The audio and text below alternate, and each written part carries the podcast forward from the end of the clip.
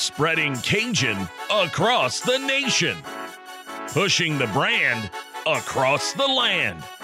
Welcome to Raging Review, made by the fans for the fans.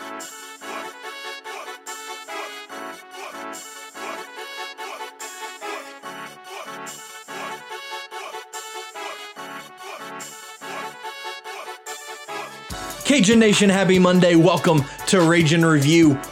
When you put a 1 and a 9 together, what number do you get?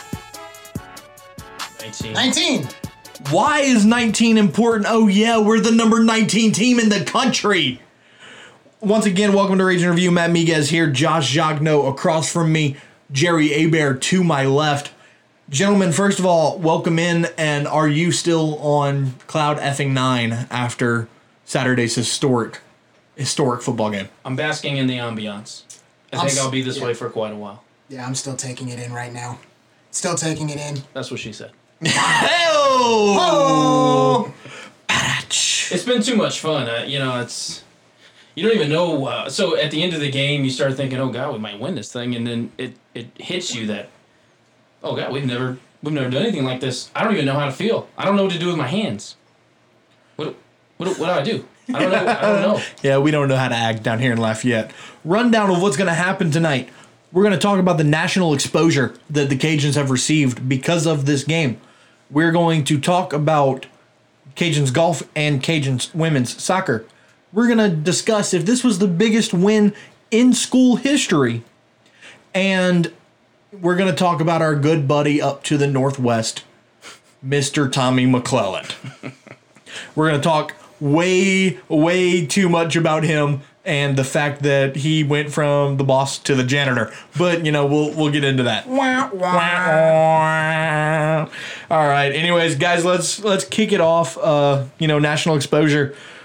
The Cajuns are obviously the they're ranked 19 in the AP poll, 21 in the coaches poll. This is the first time that they are ranked in either one of them in the modern era since 1943. Oil Bowl champions in '43. For those that didn't know, The Oil Bowl. that's correct. Okay, showing my age, I didn't know that was a thing. I think we just made that up. I don't even know if that's real. I think a few of their opponents were like military bases back then. The Boy Scouts. I, I yeah, like The mili- Louisiana School for the Deaf and Blind. I don't know, like just military. I mean- because it was during World War II. when Bar- there were a lot of Barksdale University up in Shreveport. Hey, was shout that a out- thing? Shout out to Seriously. the 1943 Oil Bowl champions. We're just messing around. Yeah. Or R- RIP? I mean, It's quite a while. anyways, um, got and then you know again going further into the the national exposure. How about Louisiana being named the Football Writers Athletic Association National Team of the Week? It's pretty cool. I didn't even know that was a thing. I didn't know it was a thing either, So but I'm glad it's us. The thing about winning is that you find out all these cool, All these new things, right? Levi Lewis being named one of Davey O'Brien's grade eight quarterbacks. I didn't know that was a thing. Also, didn't know that was a thing, but hey, thrilled.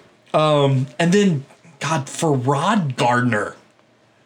No, he was a beast. Like, I- I'm just, I'm, I'm going to say his name again and then we're going to sit in silence for a second. Ferrod Gardner is the Walter Camp National Player, def, National Defensive Player of the Week.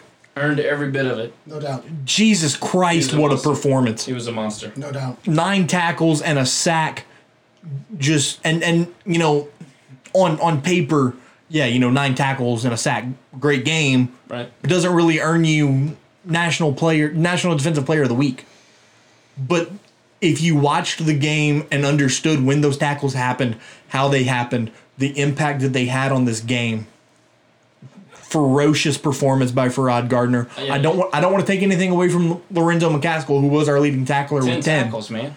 but ridiculous performance by Ferrod Gardner. Ferrod was awesome. Ferrod had many pressures that don't show up on the stat sheet. He was in position at every time or at every moment that he needed to be. So, look, if you watch the game, Ferrod Gardner stood out. Yeah, there there's definitely no question about that. He was also named the Sun Belt Conference Defensive Player of the Week. Chris Smith was given the Sun Belt Conference Special Teams Player of the Week honors for his ridiculous kick return. And you know, Can we? I don't know if this was seen by either one of you, but on Twitter this morning, he was named. I don't remember what page it was that that discussed this. He was the fastest player in Week One because on his kickoff return, he hit a max speed of. Are you ready for this? Twenty-two point four miles per hour. Wow, what's that translate to? Uh, Okay, I think we learned. times. I think we learned last week that I'm not math. good with the math. yeah, yeah, yeah. Either way, Let's not- let's not do that. It's very fast for a human being to run. That's good. Hey, he was awesome. That punt return really, you needed a counter punch in so many ways, and he provided it. So I, I loved hearing Billy talk about the actual punt return. They they called, uh, I think it was a right return, and they saw that there was an opportunity in the center of the field. Uh, the guys executed it. Everybody had their assignment, and Chris did the rest. And then obviously uh, Patrick Toney, in his defensive coordinating debut, was named defensive coordinator of the week by Athlon Sports. We're gonna get more into Oh, absolutely, Toney. absolutely. later, but man, I, I look all off season. I was not worried, but it was a It was a concern. yeah question in my mind because because Ron was so great. Yeah, it was a concern. Uh, but look, at the end of the day, he comes from the Ron Roberts coaching tree, as does Dave Aranda, as does another uh, prominent name that's escaping me right now. But these guys know how to coach, and uh, Billy had a lot of confidence in him, and uh, you see why. Yeah, I, I, absolutely. Uh, recap of the score: Cajuns go to Ames, Iowa, and take down the number twenty-three team in the country, thirty-one to fourteen. Now ranked number nineteen in the AP and twenty-one in the coaches poll.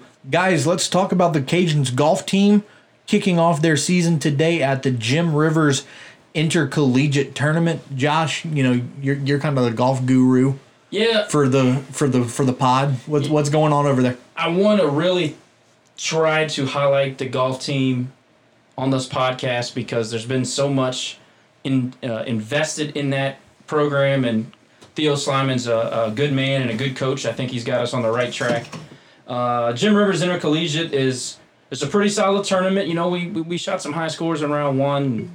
I don't really have anybody in particular to highlight, but uh, you know, look, we are going to follow the golf team. We're going to make sure make it a point to talk about these guys on the pod. So everybody, stay tuned. But they kick their season off this week.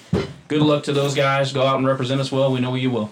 And then the Cajuns women's soccer team traveled to Stephen F. Austin, and you Hosted. know it was hosted. Uh, yeah, you're right. I'm Razor sorry. Review is in the building. Uh, by the way, PSA: no dogs allowed in the stadium. Found that out. But said, You tried to bring the dogs. Hey, look, I, I, I reached out to people that go to soccer games and they said they never stop us from bringing our dog in. So we took Lucy, and uh, guy at the gate was like, nope. So I said, dude, come on. You, you want fans or not? Cajuns women's soccer hosted Stephen F. Austin, and it was a back and forth game all night long. And then the Lady Jacks scored in the 85th minute as the Cajuns fall to SFA 1 0. I got I got something for that. Caden's had a lot of opportunities, man. It's just one of those days where couldn't catch a break. Hit a couple of crossbars, hit a post a few times. Uh, they possessed the ball in the offset, uh, offensive quarter. Uh, excuse me, offensive third. Very often in this game, uh, they just it just all didn't bounce their way. So, look, I got a ton of confidence in this team. They're still very sound. They play good defense. The Lady Jacks are a good squad from everything that I've been able to read and people that I was able to speak to at the game. So, uh, minor setback for a major comeback. No big deal. We'll we'll keep we'll keep rolling on. And as always, a huge thank you to all of our sponsors. Josh, let's go through the list, shall we? Go. Priority Access Urgent Care, Russo Exploration, Schilling Distributing, Award Master, PSC Supply and Hardware, Escape Reality Travel Agency, Gulf Coast Bank, and Vaulted Security. Newest sponsor, Gulf Coast Bank. Yeah, big big shout out to them. Uh, looking forward to their partnership. Um, possibly some some more happening under the table as we speak. Well, tell you what, we do all our banking at Gulf Coast Bank. They're great sponsors of uh, the Cajuns, Cajuns Athletics, and, and beyond. Great community. They give back to the community. They're good people over there. We know some of them personally. Uh, we encourage you to do business with Gulf Coast. Yeah, absolutely. Guys, we'll take a break and when we come back, we will ask ourselves and you, is this the biggest win in school history? What was the moment that changed the game? Stats, breakdown, and so much more right here on Raging Review.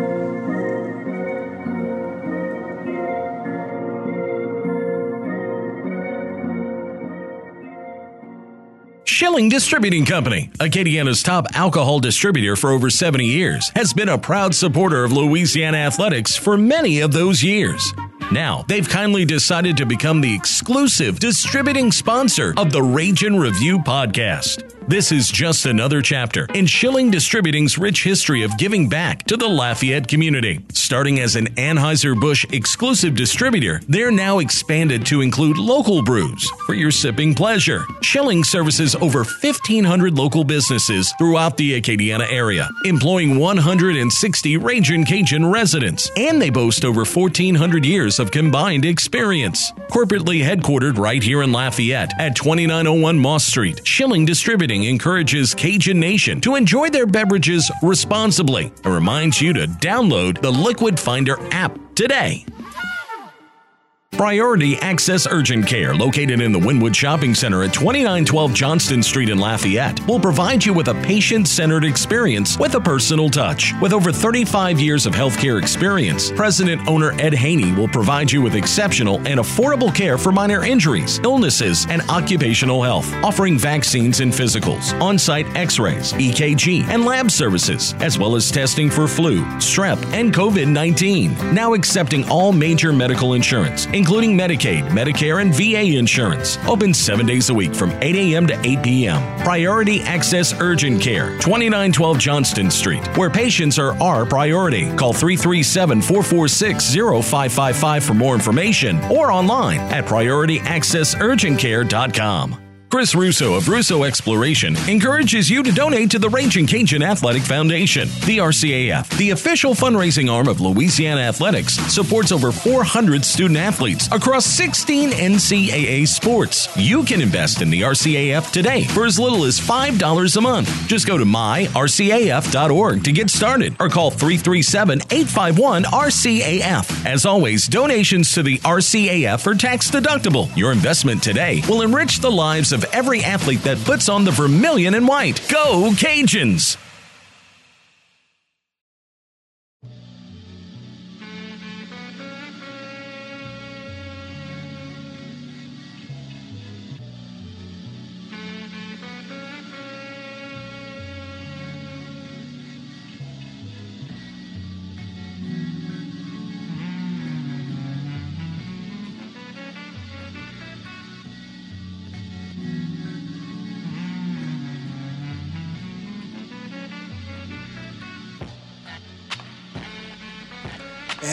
Back at Raging Review. I'm Jerry Abear along with my buddies Matt Miguez and Mr. Man About Town himself, Josh Jagno. And guys, we're still on our high from a big, the big, probably the biggest win in school history on Saturday against number 23 Iowa State. Well, they're not 23 anymore because now the Cajuns are the ones that are nationally ranked. And guys, let's talk a little bit about the game on Saturday.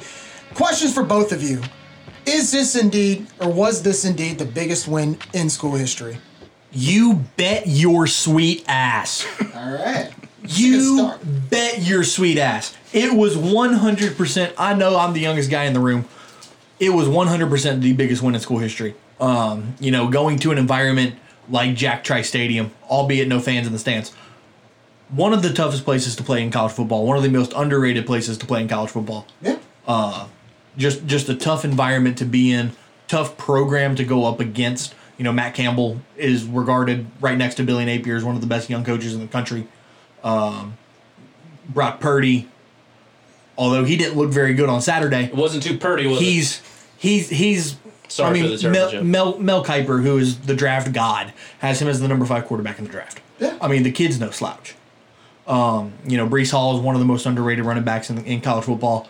Uh, so you know, I think Greg Eisworth is the best safety in the Big Twelve, I agree bar with that. bar none. He he played well on Saturday. He did. So you know, Iowa State's no slouch, which I think is just a testament to how well we played on on Saturday. And you know, we'll we'll, we'll go into that much much deeper, and I'll let you two give your opinion on the question. But absolutely, biggest win in school history.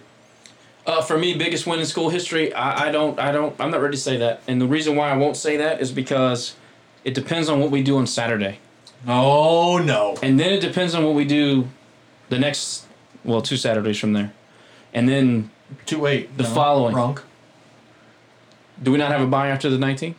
We have a bye after the twenty sixth. My bad. Okay, so So it's Georgia State and then Georgia Southern. Georgia State, Georgia Southern, Yeah. Gotcha. bye, Then bye and then. App on Wednesday. If we stub our toe against those two teams, it's just merely a good win. I'm telling you this: if we go, if we go to App State, three zero, on a high after three nationally televised ball games, Sure.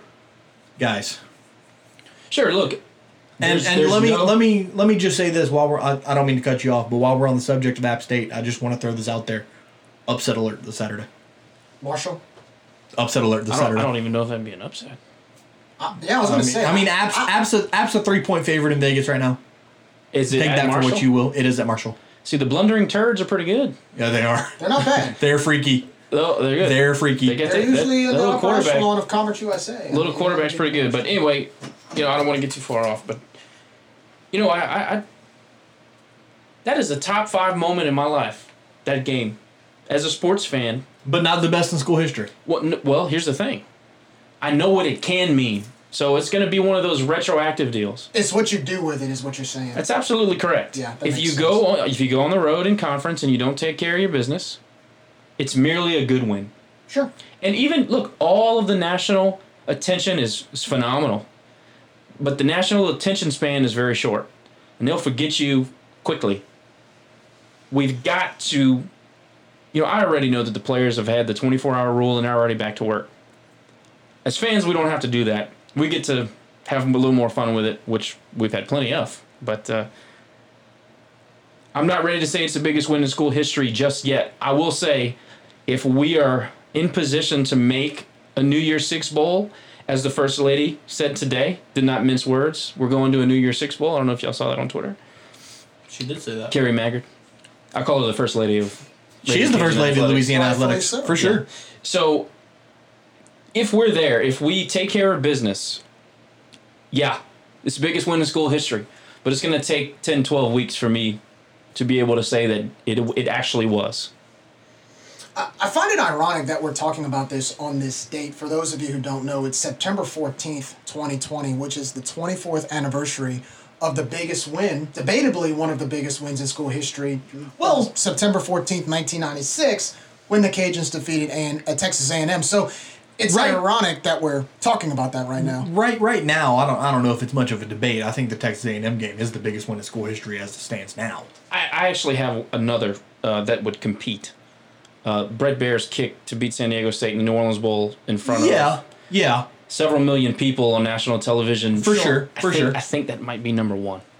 It's, Just just because of where college football was I know, at I know that was, I know that night was one of my favorite moments as as a sports fan. Sure. I, I skipped my first high school homecoming for it. I graduated that day from UL. I got my degree What earlier that what a- day. what a- what a Could day, you huh? ask for a better graduation gift than that? And I What got to go on the field. I was right under the goalpost when he kicked it, and I just rushed the field. Yeah, Just- Jerry, you're gonna have to post that video to the Twitter. Yeah. and Oh, I let, can do it. Let it. everybody let I everybody see that Well, because have it. another thing about that game was we were all there. Right. Yeah. You know what I mean? And we. I mean, granted, I was- 50,000 of us. I was 14. But, you know. Fifty But thousand you, of us. yeah, I mean, it's. Fifty thousand of us in the stadium, and and the feeling and the electricity, and we had the momentum going, and we were getting thirty thousand a game.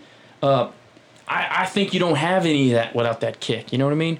So I still think that that might be number one, A and M two, maybe this is three, until we take care of business this year, and then retrospectively, I would say, yeah, maybe that's. Or I'm sorry, retroactively, I'd say that's number one. I mean, I think, I think, in my opinion, I think this win, um, as of right now, when it comes to perception as a program, I think this is the biggest win because going on the road against not only just a regular Iowa State team, like you guys had mentioned the other day, you know, Iowa State is not always the darling of the, the Big 12, right? They're always kind of like on the back burner. But this year in particular, with what Matt Campbell's done there, very similar to Billy Napier, right? Sure. He comes there, turns them into a bunch of winners, really kind of turns them into a program very similar to Louisiana.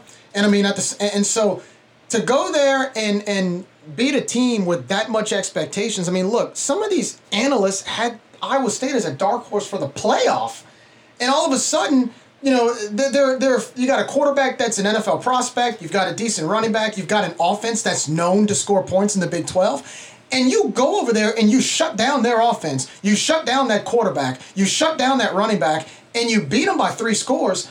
I mean, this to me was one of the biggest wins, not only because of the fact that we beat Iowa State, but it goes. It, it just showed me that finally that this team belonged. this team can compete with the big boys. This team can go on the road against a P5 opponent and dominate. That's what makes this win so special. And then on top of that, the notoriety that comes with it. We've never, we can't, we've never said this is the first podcast episode, the first time a Cajun fan could say in a conversation that we're nationally ranked in both both of the biggest, two of the biggest polls. And not only are we in the top 25, the AP poll, the most important poll of them all, has us in the teens. We're ranked number 19th in the nation, guys. Brando's got us at 10. Brando has us said, do you know how crazy, how important, how big that is? I don't know about you guys. My phone was blowing up the other day when the games when the game was over from friends from Mississippi, Baton Rouge, New Orleans. I got a buddy in Ohio and Indiana. I mean, just the the notoriety we got from this win. Yeah, for sure. If you haven't read it yet, if you are not a subscriber to the Athletic, first of all, what the hell are you waiting for? Uh, be be a subscriber to the Athletic. It's well worth your money. Uh, secondly, to that point, if you have not yet read Bruce Feldman's article about Patrick Toney and the defensive performance from Saturday, he spoke. He spoke with Toney either Saturday night or Sunday morning. When Patrick Toney got to his locker in the locker in the visiting locker room at Iowa State, he turned his phone back on, and his phone glitched out.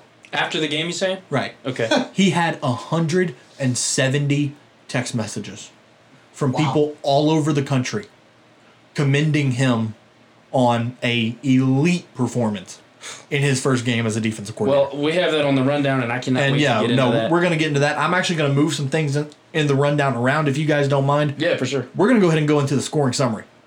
Okay. Um, so let, let's do that now. Uh, you know, the, the first quarter was pretty uh, pretty sluggish between the Cajuns and Cyclones. Neither offense could really get anything going. And if I remember correctly, Nate Snyder missed his first field goal in the first quarter because we had the chance to go at 3 nothing. correct? You know, yeah, and, and this is the thing about that. We talk a lot about special teams here. I thought that I still have a ton of confidence in Nate. Look, that's his first collegiate attempt. Snap wasn't perfect, hold wasn't perfect, no shot at anybody. It just wasn't. I mean, there's Right. jitters, there's rust It's going to happen. I mean, think about it. New holder, new new snapper, Oh, yeah. new kicker.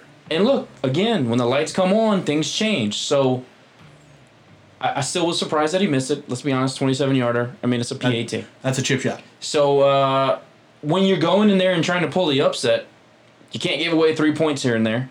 So I, yeah, it was. I personally thought, oh man, that's going to show up. That's going to be one of those moments where we had an opportunity. Minus three. So Yeah. I think uh, you know when he missed that kick. I think what scared me with the uh, CDS. the city, You- you- he Well, you look you look at if this team what you know I look at or the first thought that came to mind was if we lose this game by two points, if we lose this game by a point, I'm going to go back to that field goal and say, well, if we would have made this, it kind of kick it kind of kicks in. So Well, that's exactly right. That's, Yeah, that's I- exactly right. My first, my we've first had thought many was, of those in the past, My first thought was, here we go again. Three points. especially after you force a turnover Right. And, and you and you get it's like a ten to twelve play drive. So the first turnover, so the first drive of Iowa State was the fumble, correct? It was a second. That was the wasn't second one. Second or third. Second. All right, I don't want to get ahead of your summary. Right, I'm just, right. I want to make sure. I, Which, which, by the way, we'll we'll get into that. But I'm just going to throw this out there. I think that play was the turning point of the whole game. Quibodeaux's fumble uh, force. Yeah, So I that was the second Iowa State possession. They're moving the ball. They cross midfield. Jourdan Quibodeaux, friend of the pod, comes in, rips the ball out. We Yeah. recover. You you you thought, okay, Al- albeit it took a while for that to come to fruition. I think that was the turning point of the entire football game. good enough, good enough. Second quarter, 4:28 remaining. Kene Nwangwu, butchering that name. Hey, Longo, sounds good to me. Yeah, it's Uh, one yard touchdown run. It, it was essentially a punch in. Uh, in- in- from from my vantage point, Breece Hall got in the play before. Yeah, Uh, the refs didn't give it to him. yep, I agree. Um, so 14 seconds later, literally 14 seconds later, Chris Smith 95 yard kickoff return to make it 7 to 7. Breece Hall a couple minutes later punches one in from 11 yards out. What a great drive by the Iowa State offense. That's when I got nervous, but I'll tell you this going back to the Chris Smith return, we needed some gas. Yeah. We needed something to ignite. And he counterpunched, and I would never give it back, of course. But I did say after the touchdown, I thought, oh man, defense is tired. They're going right back on the field. And I think, you know, a lot of people made a comment about, well, the defense looked kind of sluggish at the, on that possession. Well, they had just given up a long drive, and they got right back on the field, and it was getting close to halftime. You could see them kind of bending over, you know, hands Right. on waist. And, and it showed. I, they blew some assignments in, deep into that drive, right before the scoring play. Like, for example, the second and 19 Yeah. look, uh, there was a blown assignment here. We, we, we looked kind of lethargic on tackling attempts. I think that's directly because long drive, Right. kickoff touchdown. And you know, Back on the I'll, field. I'll, I'll say this: my uh, my brother, avid listener of Ragin Review, texted me right after Nwangwu scored that opening touchdown, and he said, "Watch this kick return." Yeah. And I think He the- called it. He called it.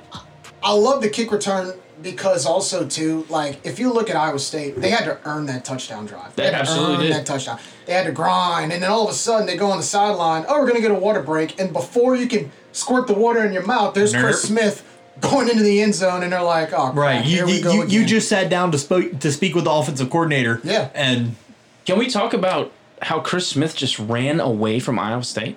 There mean, wasn't a single person on that special teams with a max speed of twenty two point four. he slowed Look. down the last 20 yards. What did I tell y'all it- last by, year? by the time he crossed the goal line, I think he was at 16 miles an hour.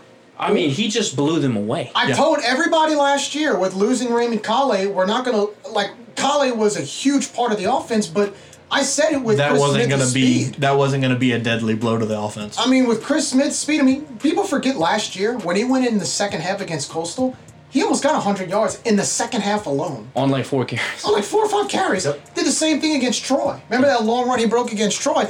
He broke to that second level. By the time he got to like the 15 or 10 yard line, he was literally just walking in because there was nobody within 30 yards of him. And what I loved about those runs last year was they were backbreakers on those games. Yeah.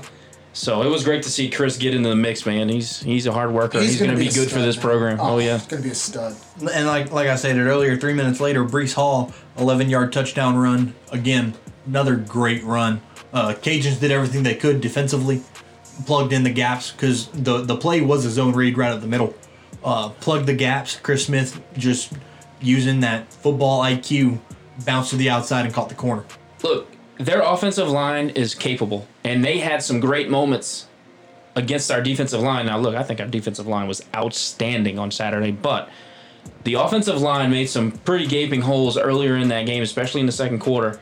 That's look again. CDS, of course, is part of it, but second half of the second quarter, I was like, "Oh shit, it's happening." They're, they're starting to get their footing. They got a little bit of a rhythm. They're wearing us down, but hey, you know Napier's proven he's going to make adjustments at halftime. Two things that stood out to me on that drive. Number one, the good news, and, and we're going to talk about this, Matt, in a little bit, but the good news was it was towards the end of this, the first half. So you knew once if they were to score or punt, the Cajuns would have limited time, but it was going to be halftime soon. Right. So you knew even with a touchdown, they wouldn't be able to gain too much momentum because they still had to go to the half. Number two, there should have never been a touchdown that drive. Remember on third and four, Brock Purdy's pass to Xavier Hutchinson, uh, Percy Butler let him, you know, he let Hutchinson get a little bit of a head, grabbed him down, and on third down, it was a pass interference in the first down, which extended the drive. And Right. what was sad about that, or what was frustrating about it when I was watching it at the time, the pass was overthrown. Yeah. It, it was out of reach. Purdy threw. He let Hutchinson a little too Yep. much. And I guess, look, if you're a corner or a safety and something like that happens, sometimes Yeah. you, you pull a stunt like that. It's it's a it reaction. happens. If you get beat, Yeah. you pull. But happens. somebody hit Purdy, and I think it might have been Ferrod, hit Purdy when he released the ball, but it was overthrown. And I, I think Percy just look, he's just doing his job. Yeah. He didn't want to get burnt and give up a big play right before You the talking end of about the half. you you talking about Percy's pass interference? Yeah. Yes. Yeah, one hundred percent. I I was fine. Yeah. I was fine with it. I- I because. I mean, I again, if if granted the ball was overthrown, But he didn't know that. But but but think about had the ball been on point. Right. Yeah. If he doesn't pull him down, that's a touchdown. Well, I think I was be. more. I I think I was more frustrated after the fact when I saw the replay Yes. and he overthrew him because even the commentators were like, but he but was you also overthrown. And I'm you, like, but you "Ah, also have to take it from Percy's standpoint, you got to stop some. You got to stop. him." right? I, I he get he that, yeah. and, and also from his vantage point, he couldn't tell that the ball was overthrown. it's true. It's true. Yeah. Pop top, thank you to Schilling Distributing, the official alcohol distributor of Ragin Review. Nate Snyder kicked in a 30 yard field goal as time expired in the first half. So we roll into halftime with a 14 to 10 deficit. Guys, at that moment, how are you feeling? Uh, I, I was feeling okay because we were still in the game, but I want to say Devin Pauly made a spectacular. Oh, God, catch. yes. That was a great drive. What a catch. it's yeah, that, that whole drive. That was a great drive. Well, look, you, you get in there and you've got a two back set, or you run the pistol and you got everybody bunched in. Uh, what do you do right before the half? You spread everybody out. I wanted to see Levi run the ball a little bit more. He did that on that drive. He hit a couple of passes. Uh, you saw Kyren Lacy catch a pass right before Yep. the half. That's what I was gonna say. His athletic ability is very apparent. Uh, so it was good to see him. But look, we had to get points out of that drive. It didn't matter if it was three, seven, two, two on a some kind of weird safety. Right. We had, to, get, it done. something. Yeah, well, I sure. just want to really sum it up on that drive. I mean, look, you had.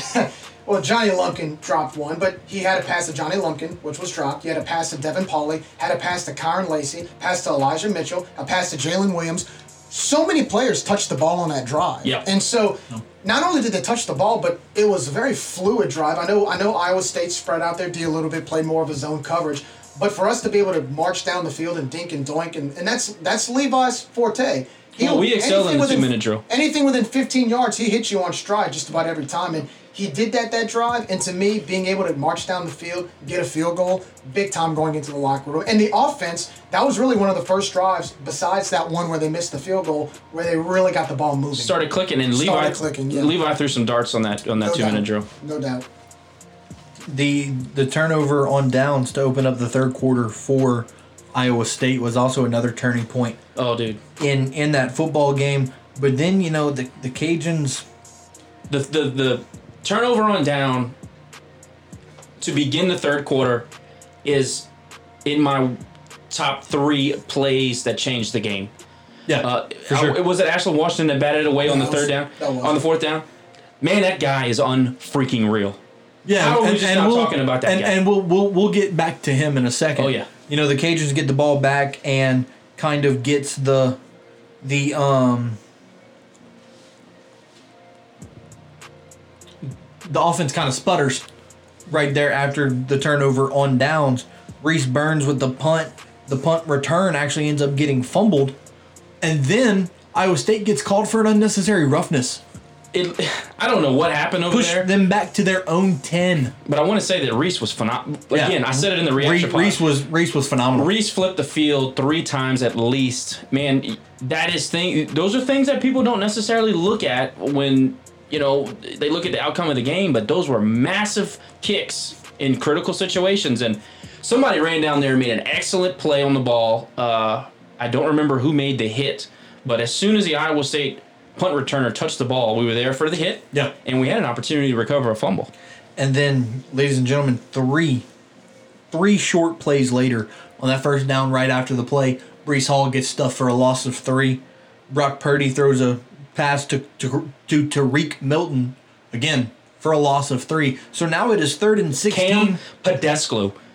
Oh, that's the play where Cam Pedesclo runs Yeah. in, Yep. hits the dude at the knees, on, on the safety blitz. and Yeah. drops him like a sack of potatoes. And I'm, Cam Pedesclo might be the toughest guy Oh, yeah. on the football team. I love the guy. I love the way he plays. He attacks. And then third and 16 from the Iowa State four. When I tell you this was a grown man play. Yep. Because I'm just going to start with this. What a hell of a throw by Brock Purdy. It was. Hell of a throw by Brock Purdy. But AJ Washington again like we like we just talked about. Just a grown man ripped the ball away. From, I don't remember who the Iowa State receiver was. I think it was Hutchinson. What was it? It might it might have been Hutchinson. played man. Hutchinson was Purdy's guy that day. They played. They played man uh, almost the entire game. But it, have you? Can you remember a better pick in a more important Not at all. situation? No. He had the ball in his hands. Right. But if it's Hutchinson, he had the ball in his And his as he's as he's going to the ground, AJ just, It just rips it out. It, was- it was like that's something you see on, that's on Sunday. That's a grown man play. And then you know, the the Cajuns offense comes out, great field position, doesn't really do a whole lot with it. Um, and then Story of the day on Nate, offense. Nate, Nate Nate Snyder missed again.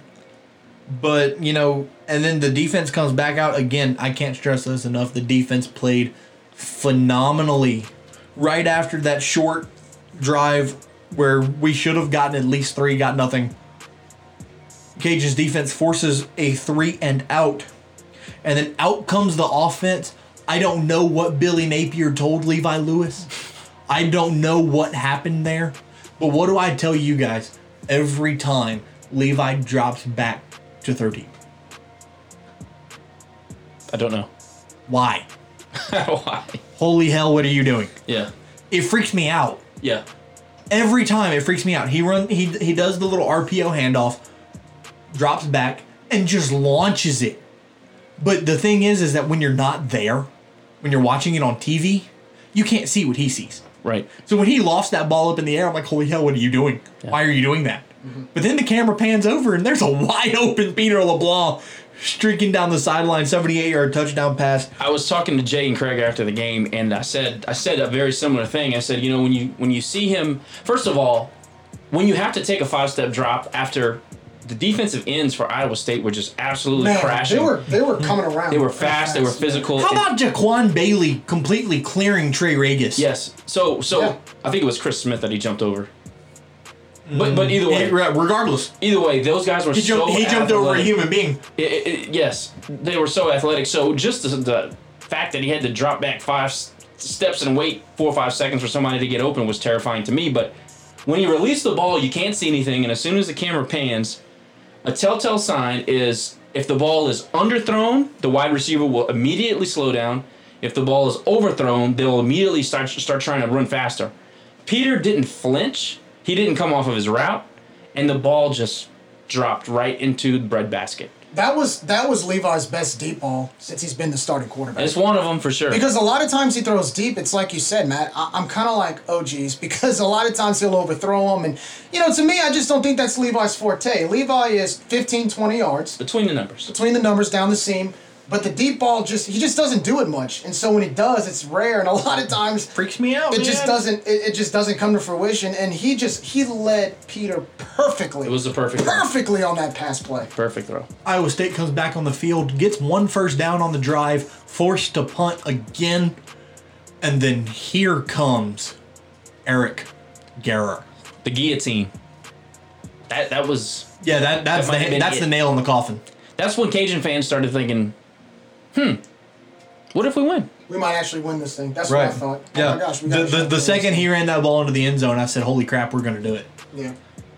I started walking around the, the, the room and I was like, uh, I don't know what to do with myself. What, what if we win? Yeah, that, that's when I said that's when I said we're gonna do it. Um, and then you know the Iowa State offense comes back out again. Cajuns force them to a punt. Then the offense for us goes three and out. But again, I don't know how much we were really trying at this point. I think, I they I got think, I think you were just second milking the clock. Running yeah. clock. Running clock. Um, tur- and then force Iowa State into a turnover on downs drive later. And then the last offensive drive for UL is what I really want to spend a good bit of time on. 11 plays, 56 yards, killed seven minutes of the clock, Big boy football. capped off by a Trey Ragas touchdown. This is when you know you can play big boy football. When you have a lead and you tell the other team, this is what we're going to do. We're going to line up. We're going to turn around and hand it to our back here and try to stop them. And for seven minutes, Well, here's the thing. Trey Ragas punched a Big 12 defense that is picked to, in some eyes, win the Big 12, punched them in the mouth repeatedly, and made them quit. You Well, understand that, man? he- he- he made had- Campbell throw in the towel with five minutes left to go. We're done. We're He- done here. Trey, Trey didn't do it by himself. Oh, Definitely. offensive- Trey Trey led the charge. Sure. But keep, keep in mind, Elijah Mitchell had 22 yards on that drive. On third and seven. That run on third and Yeah, seven. he seven. Elijah it. Mitchell That- had 22 yards on that drive. That sealed the deal. That sealed the deal. That's true. I, I want to give Eli Chris some Smith, too. Chris Smith had 10 yards on that drive. Yeah. What Like did I say? he, he. I didn't, I he didn't do it. He didn't do it alone. the but I running think game. I think your point. I think I think to your point, the Trey Ragas handoffs, those were the blows. It's just, just brutal. Those were the blows. Just What- physical what over did I and over and over. and then yeah, like like you, like you said. Sorry, I, I'm. I'm gonna make one more point, and you can have whatever you want to say.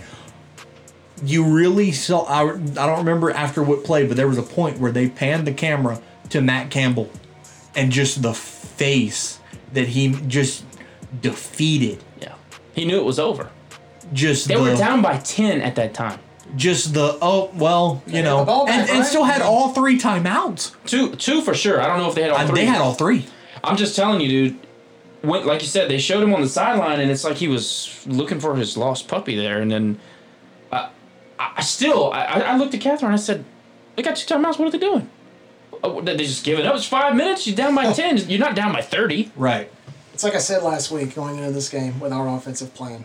Stick with the basics. Stick. All right, with the Varsity basics. Blues, settle down. But again, you saw that in the last drive. Josh, when we talked about North Dakota State, why are they good? Why is App State good on offense? Well, because they know who they are and they do it well. What did we do on that last drive? We, knew who we were and we, stuck, did it well. We stuck to who we, were. stuck to who we were. That's that's UL Billy Napier football on that last drive. For for the first 52 minutes of the game, Iowa State's defense didn't allow us to be who we were. I agree, I agree with that, and a lot of I times do too. the I- rushing attack will always come through for you late in the game because you're you're spent.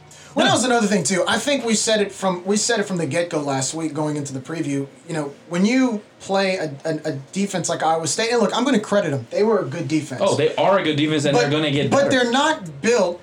Teams like that that are in the Big 12 or just conferences that pass are not built in the 57th or 58th minute That's of the right. game to stop the run. And and we, I mean, that's our bread and butter is the run. And so I find like you can tell in those last two or three minutes of the drive when we were getting inside the 40 and inside the 30, and you see Elijah Mitchell break that, you know, that third and seven run where it was like For what, 19 20, yards? 20 yards, yeah, 19 yards. That's where you finally see, okay, we know who we are. Yeah. We've got energy right now. We're better better conditioned, and their defense is worn out and they're gassed. They're shot. And That's right. really, when you're a team or a P5 and you're playing someone like us who really hasn't had that type of success, and they're beating you by 10 on your on your home turf with two or three minutes left, and they're ground and pounding you, yeah. what, how, how do you how do you come back from that? Well, and I want to say this don't. also. You don't. Offensive line just bulldoze people in the fourth quarter. Yeah. Yeah. So, not only the running, I mean, I, I consider the offensive line part of the running game, but it, it's got to be said. Ken Marks played his ass off in the second half. We we broke their spirit, man. We- we I mean, just- we we- just broke their spirit. Look, it's like Marshawn Lynch said. When you hit somebody, when you hit a mother effer in the mouth over and over and over and over and over and over He's- and over he's and gonna over drop and over eventually. again, they just can't take it. Right. He's going to drop eventually and Look. wave the white flag and give up. The defensive line was one of Iowa State's strengths. We talked about this in the pregame. We went after their, their strength in the fourth quarter when it mattered, and we beat them. Yeah, Yep. For sure. yeah. And that was your Ragin Review scoring summary. Guys, we, we got to get a sponsorship for that. Well, Ragas, dude, Ragas uh, capped it off. We need I, I a, love Billy's. We, we need a sponsorship for the scoring summary. I, I love Ragas just punching it in at the end of the game. Billy just putting that On fourth and goal, on that top li- of that, oh, that little extra exclamation point. That was. on fourth and goal. How do you not love that? Yeah. Oh, Your stat leaders for Louisiana, passing wise, Levi Lewis, 13 of 21 for 154 yards, one touchdown, average 7.3 yards per pass attempt, QBR of 48.9. Your leading rusher for Louisiana, Trey Ragas, 14 carries, 49 yards, and a score. Elijah Mitchell also contributed 8 carries for 46 yards. And, you know, there, there was a moment where it was a little bit nerve wracking there in the fourth quarter when Elijah Mitchell went down uh, stayed down on the ground for a minute or two um, before getting off, getting up and walking off the field on his own power. According to Billy Napier this morning, he's fine. Nothing to worry about. He, he got back up pretty quickly too in the game. He got was popped able up. He did. Up. But it's, it was scary for like thirty seconds. Seeing, I'm like, oh, I thought it was targeting. yeah. That's I like mean, seriously, if that, you go back and watch the game, he went low and it was late. That that's kind of like yesterday, Michael Thomas. Yeah. Michael Thomas walked off the field at the end of the Saints game limping.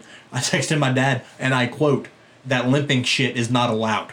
yeah. Well, it scares That's people, not man. allowed." Uh, we need him for sure. Yeah, it scares people. Uh, and your leading receiver for the Cajuns is New Iberia's own Peter LeBlanc, five catches, 82 yards, and a score. Obviously, 78 of that 82 came on one play. The dagger. Yeah. But, you know, stat line still looks good. That was my turning point. And then your say. your leading tackler for the Cajuns, Lorenzo McCaskill, 10 total, four solos, and half a tackle for a loss. But Ferrod Gardner was really the the stat line stuff for nine tackles, six solo, one sack, and one tackle for a loss. He also had two hurries on Brock Purdy. He was everywhere. For Iowa State for the Cyclones, Brock Purdy, 16 of 35, 145 yards. He averaged 4.1 yards per pass attempt. Fun fact, that is the lowest that his pass his yards per attempt has been since his freshman debut against Texas three years ago. Wow. Sucked. He also threw one interception for a QBR of 26.6. He, Leading- he, he actually he threw two interceptions, but Braylon dropped the first one. Well, yeah. I, I was not going to talk about that. Sorry. Anyways, Breece Hall, leading rusher, 20 carries, 103 yards, and a score. Nwangwu also had seven carries for 21 yards and a score. Leading receiver, like we said earlier, Xavier Hutchinson, four catches for 43 yards. Their leading tackler was Greg Eisworth with six. That guy is good. He's good. He's physical, man. The Bailey brothers, Jaquan and Josh, not sure which one is which. One had five, one had four. Uh, Jaquan's three, right? Yeah. Number three. Yeah, he, he's the end. Yeah. Um, they, were- they were both sick. Like their Ja- athleticism is Jaquan ridiculous. had five, Josh had four. Yeah. So twin brothers, both playing on the D line at Iowa State. I was impressed with Not- their defensive line, Not not too shabby for the Bailey family. especially I mean, a lot of times they were rushing three. I mean, they, they put some pressure. Especially Team- on the outside. Yep. Team statistics fairly quickly. First downs for the Cajuns 14, Iowa State 18. Third down efficiency, the Cajuns were 6 for 14. Iowa State was 7 for 16. Fourth down efficiency for the Cajuns 1 for 1. Iowa State 1 for 3. Total yards for the Cajuns 272, 303 for the Cyclones. 154 of the Cajuns was passing, 118 rushing. For the Cyclones, 145 passing and 158 rushing. Yards per rush for the Cajuns, only 3.4. Definitely a concern heading down the stretch. I don't know. I don't know if you lean that more to a great defensive performance by Iowa State. I'm I'm not sure. I guess you know time will tell. But uh, 4.4 yards per rush for the Cyclones. Two penalties for the Cajuns. I like the discipline. Sure. Uh, two and they let only, him play a little bit. Only two penalties for 22 yards. Iowa State three penalties for 24 yards. I mean, hell, the first flag wasn't thrown until halfway through the second quarter. Almost halftime, yeah. Yeah, it was the was Percy. It was the Percy close. Butler pass interference. It's a sign of two good teams. Time of possession, Louisiana 27-41, Iowa State 32-19. So I was wrong because I said I hammered all last week that the Cajuns had to dominate time of possession to win the game. Well, it felt like Iowa State had the ball for 45 minutes. Well, And it goes back to, but we, we had to dominate time of possession to stop their offense, which the defense did for us last week. So dominated. it's- it was a little bit of a switch, right? Win the time of possession to keep their offense off the field, but we didn't have to worry about that because the defense probably played the best game in school history the other day. So yeah, It's let's, up there. Let, let's dive into the fan reaction. Uh, guys, you know, the three of us being fans, we have a lot of friends that are fans. What was what was the reaction for the fan base? My favorite thing is seeing everybody from around the country, whether they be alumni or you know, former players or just How you know friends that you've lost touch with over the years. Anybody that's connected to the program in any way. How about Miss Lucy Logan? Oh, uh, I mean, she's always spectacular. I love Miss Lucy. I mean, she's excellent. But you know, like guys like Pee Wee that's been out of football a while, or you know, Peanut, or I mean, look, dude. Every single time that I would log on to whatever social site I was looking at, it was umpteen messages about proud to be a Cajun, proud to be a Cajun. Ha- guys I haven't talked to in years sending messages, uh, you know, personal messages to me, and you know, people talking about the pod, which was great. But you know, look, when you win and you're relevant, people want to be a part of that. So the fan reaction across the country was just was awesome to see. Yeah, it was amazing. I mean, I, I, reiterate what you just said, Josh. Whether it's Twitter, my fa- my own Facebook. I mean, the, the number of people that have commented, not just after the game, but during the game. People were really watching the game. They were getting into it. You know, if there was a missed call, they complained. If they scored a touchdown, oh my gosh, touchdown! And I actually put a Facebook uh, post after the game for the first first time in over twenty something years. The Cajuns beat a ranked team. I got over hundred likes. Like Wow. I, the, the number of people that have reacted to it, the number of people that paid attention and watched the game, the number of people that just really just wanted to be a part of it was unbelievable. Um, you can tell there's been a, a huge, huge um, hype around town these past few days. People Oh, are talking yeah. about it in town. I mean, it's all over. Like you go look at some of the local news uh, stations with, and when they tweet out or put a Facebook status of the Cajuns being in the top 25, the number of people that have liked it and have commented, "Oh, go Cajuns." Look, I got LSU friends that congratulated me. I got friends from Same. Ohio. I got a buddy from Mississippi. I got friends from all over the country calling and texting me, going, "Hey man, great win, great job for the Cajuns, man. The Cajuns, you got you guys got a good football team." I mean, it's it's it's just unbelievable to be. It's crazy being the center of attention because last week, really, we were the center of attention in the college football world. That's it's it's still hard to imagine. You It's still can't buy believe that. Can't buy that. Well, that's what I told Kayla. I told my wife that you can't buy you can't buy free publicity for that. You know, I've always said, you know, college athletics is outside of like an Ivy League school. College athletics is your number one marketing tool next to your academics. And so, you know, when your team is doing this on national TV, you come on right after college game day. CP3 picks you to win. He's the one guy that picks you to win. By the way, shout out to Chris Paul. yeah, that was pretty uh, cool. Did you hear a story about how he trained down in Lafayette? Yeah, back in 2010. I remember I was a, scu- a student there. But, you know, I mean, when you get that type of attention and then your game comes on right after college game day, you're on prime time, 11 a.m. kickoff, and you dominate the game and you win. And this is coming off all of the hype that Iowa State has. You know, being the Big 12 favorite and being the, the dark horse of the college football playoff. And you and you beat them pretty handily. Oh, look, in the second half, there was no question. Yeah. We were a better team. Look, I'm gonna ask you guys to banter for a little while because I'm scrolling through Twitter trying to find the highlights of you know national reaction. Here's one that I found from a guy by the name of Chris Jolly. He is a federal contractor and he's the owner of NovaHoops.com. So I'm assuming he's a Villanova fan. Sure. This is this is what he had to say. The Louisiana Raging Cajuns back in the AP football poll for the first time since 1943. My medulla oblongata says we going to the bourbon ball, baby. Oh, God. I know he's trying to be funny. I don't like that kind of shit, though. Oh, that that's hilarious. See, well, speaking about that, right? We we have won. We, it's over. It's done. Put it to bed. Nail in the coffin. We have won the name battle. It's over. Well, it's funny because there were big debates yesterday about it. Oh, and it's, From course, it's idiots on always, Twitter, It's always the same fans. The idiots on same Twitter. people. which is not real life, by the way. But not a single Lafayette on ESPN, not a single Lafayette on Fox, not a single e, uh, uh, Lafayette on CBS. Every single program that I tuned into post game, Louisiana, Louisiana, Louisiana. We are here.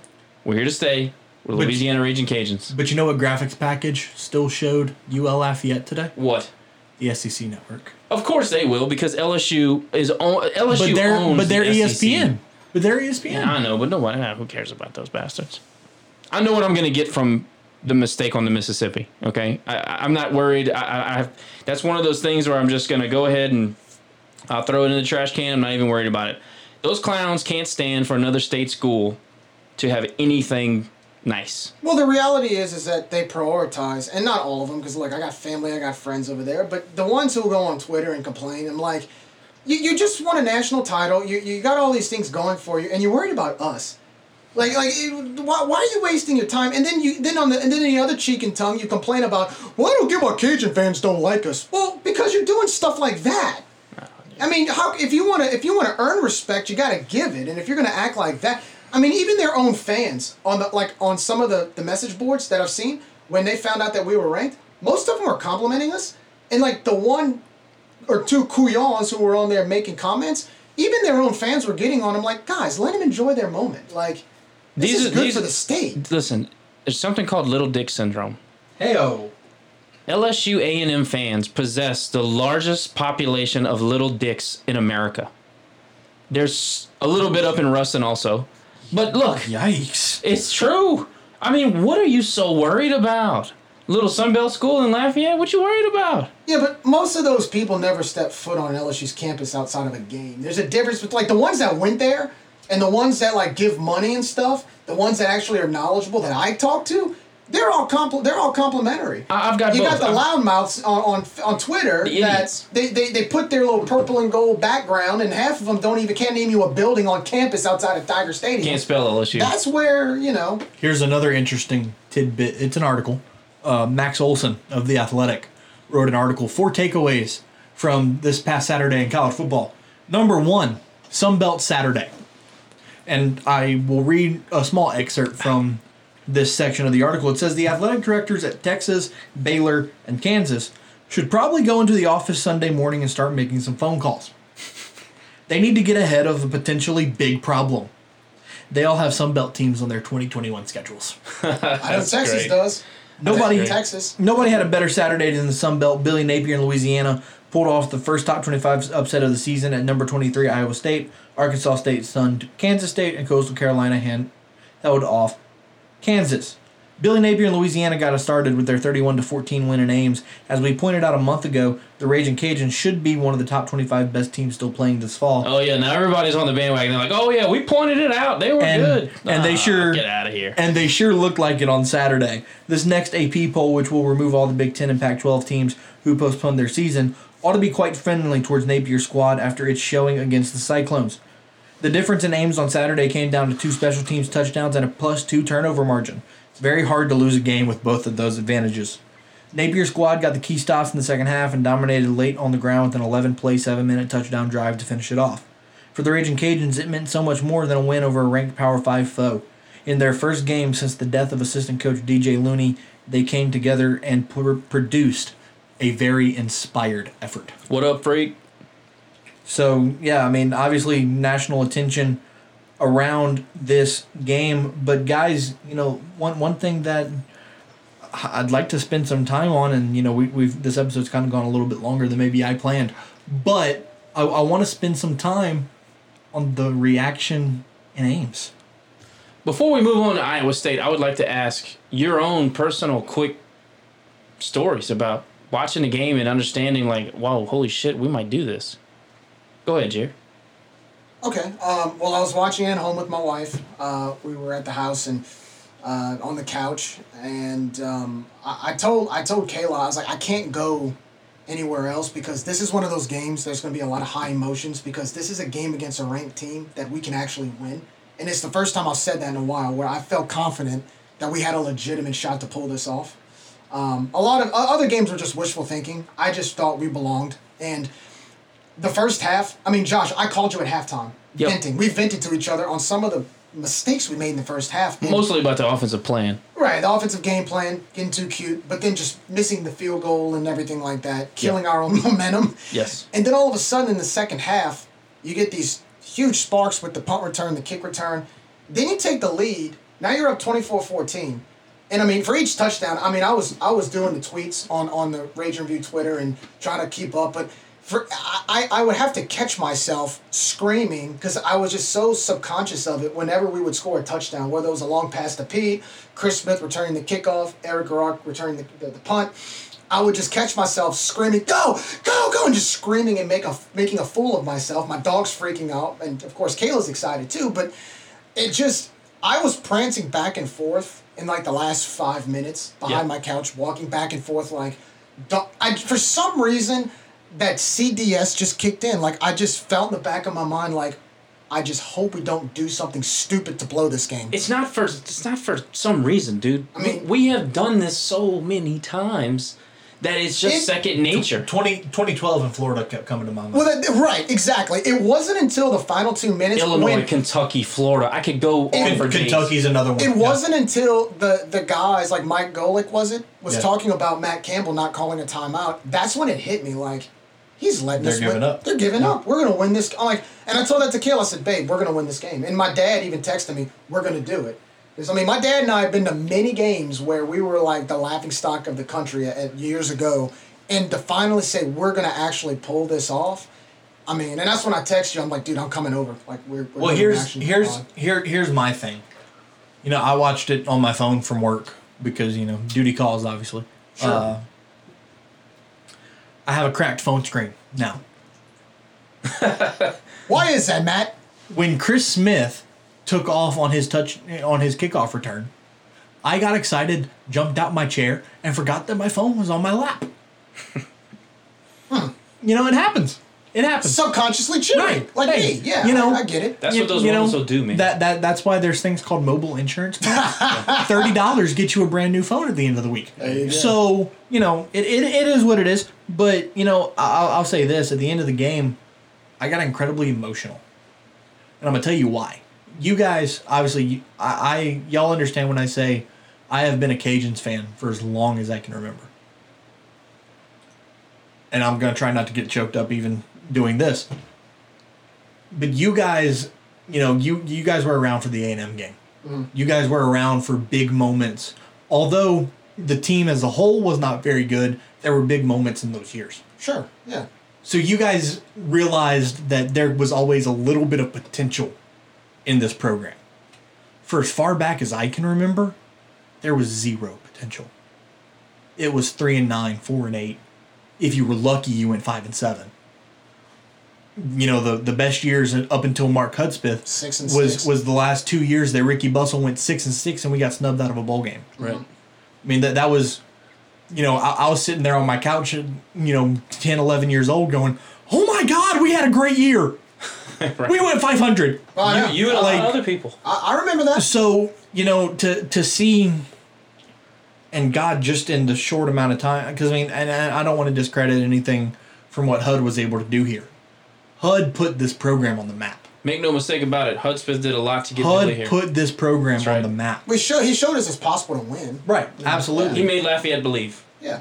And then you know, obviously after the four New Orleans Bowls, we went four and eight.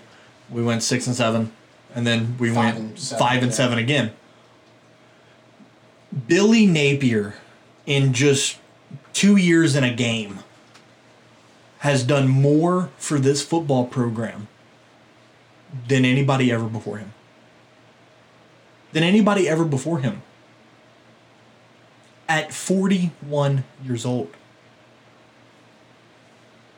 And you know, it really all it takes is a you know What- commitment Here, here's here's what it takes. It takes commitment. from the administration. I'm it takes, talking about the but yeah, right. Mo- More more than commitment Athletic from the fan base or the players or whatever. The administration Yeah. is crucial. If you don't have an athletic director and a university president that's willing to buy in with you, Right. you have nothing. You have nothing. So, I mean, as much as we credit Billy Napier, oh my God, he's turned this program around. Bryan Maggard and Joseph Savoie. Yeah. I mean, we couldn't do it without them. I, I've said it. I'm on record. T.J. Savoie saved athletics at this program. Uh, I'm just telling you. Love them, hate them, I don't care. Eh. The the guys. Nobody's perfect. Everybody's going to make different decisions. You know, we don't all agree on everything. Different strokes for different Ragin folks. Cajuns football would not be number 19 in the country today if it wasn't for Joseph Savoie. Without anybody in that building. There's a lot of people that have played a, a huge role in where we are today. I, I just think though, even with Dr. Savoie, it just shows you, even if he showed a little commitment, and look, nothing against the former president before him, but you know, when, when you when you don't have money to recruit, I mean, you saw the athleticism of our players. You saw you see the talent our team has. Without recruiting them, you Right. need money to recruit these And, guys. and you know, here, here I, I want to go back to, you need to you your, need money to build facilities. Right, yeah. And they athletic performance center. We don't get those athletes without things like those. The president approves all that I stuff. mean, yeah, well, I mean, but that's what I'm saying. Like, Yep. you have to have a commitment to say, let's spend money on these things. That's right. And you know, I want to go. I want to go back to your comment about the former president. You know, God, God rest his soul. Oh, sure, R.I.P. absolutely. But but doc, Dr. Authement didn't give a damn about athletics. Well, he did in a lot of ways. He actively tried to kill athletics. Right. He he, he didn't give a damn. well, I, I, I don't. I, I wouldn't say it wasn't that he gave a damn. I think it was just more of the fact that he came in right after the death penalty in the '70s, Sure. and so every little thing that happened, Grant, He was- granted, granted, the job the job was buried ten feet in the ground, and he had to dig himself out. I, and I you agree see, with you. experiencing all I that to agree him, with and you. I'm not saying it was okay, but that mindset and that trauma that he dealt with with that made him not paranoid, I mean, but hell. worried for everything moving forward. the, the three of us can agree that our men's basketball program is still to this day it's still not recovering fully- from it's the not, death It's not, yeah. And, and, and the thing is, for every so for example, with Dr. Authement, for every time athletics tried to spend something, he always always he was very frugal about it because he didn't want money. He always wanted to be tra- he always wanted transparency with that. Where's the money going? Because of what happened with basketball, he didn't want money going in the wrong hands and then have to face another issue. Now I'm not saying that doesn't no no that doesn't mean that he might not he might have overstepped his boundaries sometimes on it. I mean, every, any fan who knows knows, but but to see now, you know, with with Dr. Savoie showing he's committed to athletics, to seeing what Dr. Maggard has done. I mean. It's like the SEC came to, to UL. I mean, a man who was the right hand man of a, a team that not only was at an SEC school, was in the middle and played a huge role in getting that school into the SEC, is now leading our program. When you have that kind of leadership, the, the sky's the limit. Look at the hires he's made. I mean, he hired Billy Napier. TJ hired Bryan Maggard. Just want to throw that He out did. there. But I'm just saying, like, from an administrative standpoint, whether it's Dr. Savoie or Dr. Maggard, when you have that type of vision and you have that type of, of, of motivation to say, okay, I see athletics here compared Why it's to where important. it was. it makes a difference. And you s- that the other day was just a small product of that. Yeah. And hopefully, moving forward, we can we can see more of that as this season goes on. So the way that I watched the game was uh, I pl- I stayed in our TV room, and you know, you guys know, we bought some. Uh, we added two members to our family, some uh, some Aussie Aussie shepherds, and they're great. Yeah. And and and they have taken up residence in my TV room. Can can but before you continue, I'm sorry, I'm just on this. I'm on this topic. Can we make a Dogs of Ragin Review album on Twitter? I'm down. And just post pictures of our dogs. I'm down. Can we do that? We, Absolutely. we should do that. I think I think the fan base would love that. Look, Finn was wearing his Ragin Cajun scarf, the ha- handkerchief the other day. I need to go get Remy. bandana. I need to go get Remy a Ragin Cajuns jersey. What we need Apparently to do. the bookstore sells what one. we need to do is let the Wags run that. We can have their its own Twitter site for, and the Wags can run. Dogs it. Dogs of Ragin Review. Y'all know what Wags are, right? Wives and girlfriends. Oh, fair enough. Wives and girlfriends are Wags. That's a golf term. Uh, so I like it. so anyway, the dogs are taking up residence in the TV room, and I'm hooping and hollering, and they're barking, and it's just total chaos. Uh, I'm cussing at the TV, and Catherine's walking in like, "What are you doing?" I was like, "I can't help myself. I'm sorry. I apologize in advance." Dogs are still barking, biting shit. You know how it is.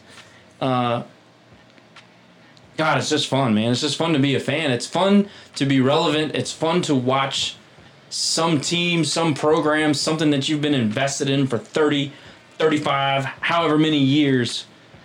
You know, you go from sitting in the rain watching the toothpick run our program into the ground, and uh, you know you grow up a little bit and you see what Billy Napier has done, and it's the toothpick days made yesterday so important and so damn wonderful. Just I don't even have I still don't have the words. Yeah, no, no question about it. Ragin Review. We're to take one more break, and when we come back, we're to talk about Patrick Toney's performance in his defensive coordinating debut.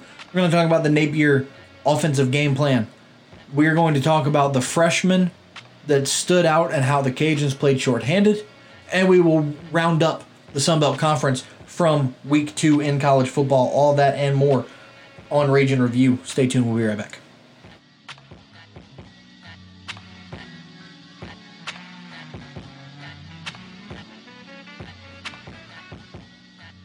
Awardmaster, located at 3219 Johnston Street, is the only award shop licensed by Louisiana Athletics. In business in Lafayette for over 45 years, Awardmaster creates one of a kind trophies, medals, and awards using a wide variety of materials, including resin, glass, wood, acrylic, and more. Owners Adam and Sarah Lopez are proud UL alumni, as well as Cajun Cooking Club members. Adam and Sarah can also help with your business promotional items.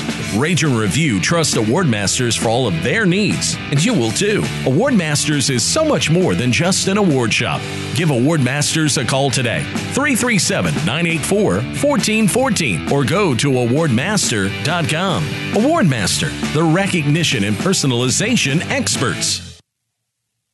Think you're saving money by booking your trips on those travel sites? Think again. Our friends at Escape Reality Travel Agency can customize your trip hassle free and, in many cases, for less money. Escape Reality Travel Agency offers service before, during, and after the trip. That ensures a top notch experience for you and your family. Owners Shaden Haney and Chrislyn Vollenweider pride themselves on providing personalized service and expert guidance for every traveler. Whether domestic or international, the planning process will be painless. Maybe you're looking for a park or resort style family getaway. With Escape Reality, you can focus on the fun and let them do the work. Perhaps you're looking to attend a Ragin Cajuns road game. No problem. Escape Reality can help. Just visit them on the web at yourescapefromreality.com or call 337 281 1801.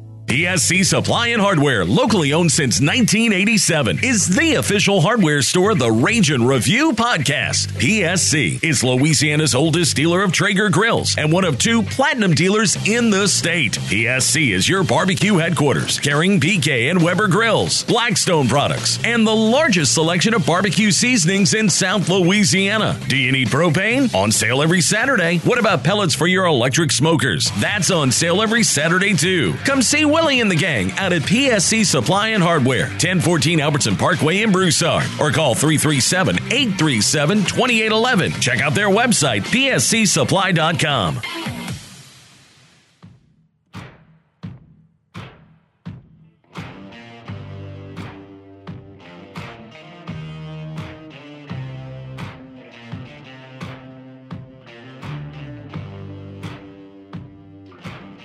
Ragin Review. Welcome back, Matt Miguez, Jerry Abair, and Josh Jagno here with me as well. Guys, you know, we, we kind of touched on it earlier on in the episode. Let's talk about the reaction to the game in Ames, you know, out, outside of outside of the program, you know, specifically I would I would like to touch on the comments made by Cyclone Fanatic. Uh, you know, great guys, obviously Jared, Chris, you know, they were they were gracious enough to They were awesome. come on our pod and Oh, then they were- have have me join them. But post game, Understandable when you get your ass whooped. I I get it. I I, I do. I really However- do. However, You, they do, do I want to use the word disrespectful? no, no, no, I ain't gonna go all there. No, I don't think it was disrespectful, but I think it was inaccurate. So so just just a few of the the comments that I've heard in their two reaction episodes that they have done. Well, their reaction and their recap. We weren't very good. Just okay is what I heard. We were schematically nothing special. Offensively or defensively? All the way around. Ah, nothing nah. special. Okay, yeah. No. Um our offensive game plan was quote vanilla. I don't disagree, I don't disagree with that. I'll give them and that. we'll we'll get into it. I don't disagree with that. Um, I and then with and then they ran off the list of excuses. Well, you know, Brock Purdy's rusty. We missed Cho- Charlie Kolar. Trevor Downing went down in the second quarter. You know, we don't have fans in the building. We always start slow in September. Blah, blah, blah. Basically, they had the mentality that if this game was four weeks later, it would have been a different story. no fans in the stands. Maybe, but it wasn't. It wouldn't have been a different story then. Well, at this point, I mean, look, they should have been ready. That's what I'm trying to say. Yeah, they, no. They should have been prepared. Literally, one of their writers that was in the building said that it felt like a practice. That Iowa State treated it like a practice. Well, guess what? I- I'm going to say it. Guess what, numbnuts? That's your coach's fault. Well, we didn't treat it like a practice, and we won the game. That's that's your coach's fault. Your coaching staff didn't get your boys ready to play.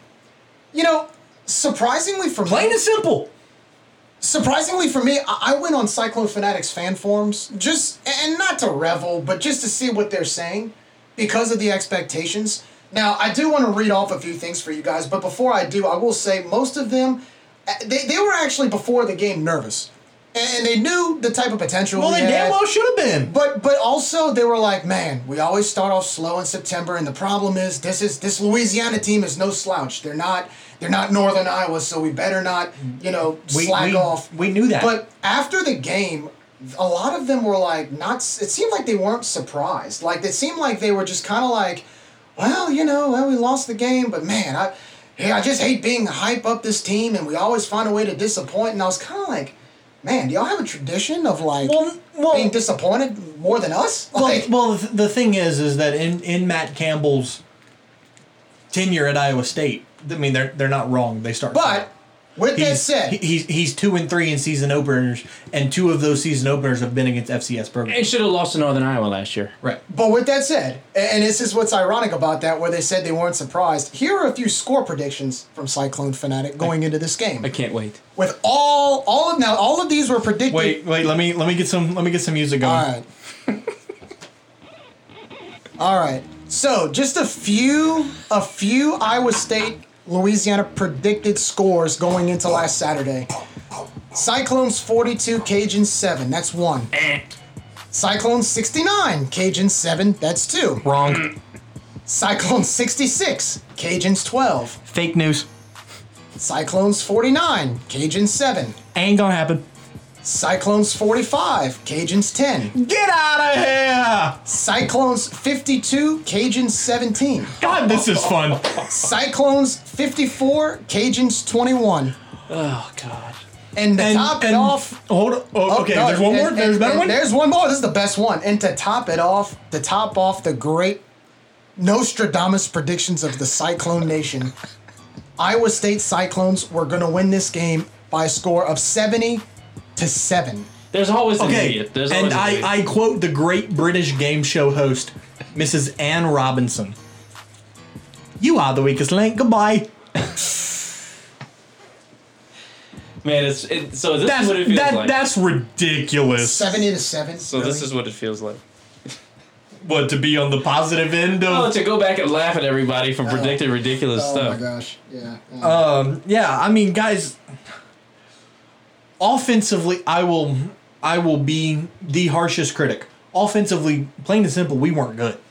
We, weren't. struggled. We struggled. Yeah. I- we got weren't. some- I got and, comments and, that, about and, that. that, and that's that's a testament to Iowa State's defense. I we got just comments towards that. we yeah. couldn't yeah. we couldn't Yeah, we couldn't get that. our game I plan agree going. with that. Defensively and on special teams, we were the best team in the country on But you Saturday. can't. I mean, we got a helmet sticker for it. We were the best team in the country. Was it college post game or whatever? yeah, Matt, got- Matt Barrie gave us a helmet sticker. We got a helmet sticker. Matt Barrie likes us. Well, Oh. I like Matt Barrie, so Well, I like Matt Barrie this. too. Let me say this, okay? Iowa State is a fledgling power in the Big 12. for sure. Th- they- They've just started learning how to win, and I'm sure, look, even our fan base has to learn how to win. And, and let me say this Stansberry was phenomenal. Good guy, seemed like a good guy. Uh, their fan base overwhelmingly nice about how it went down. They were complimentary. Uh, I don't really have a lot to say. I, I am a Iowa State fan for the rest of the year.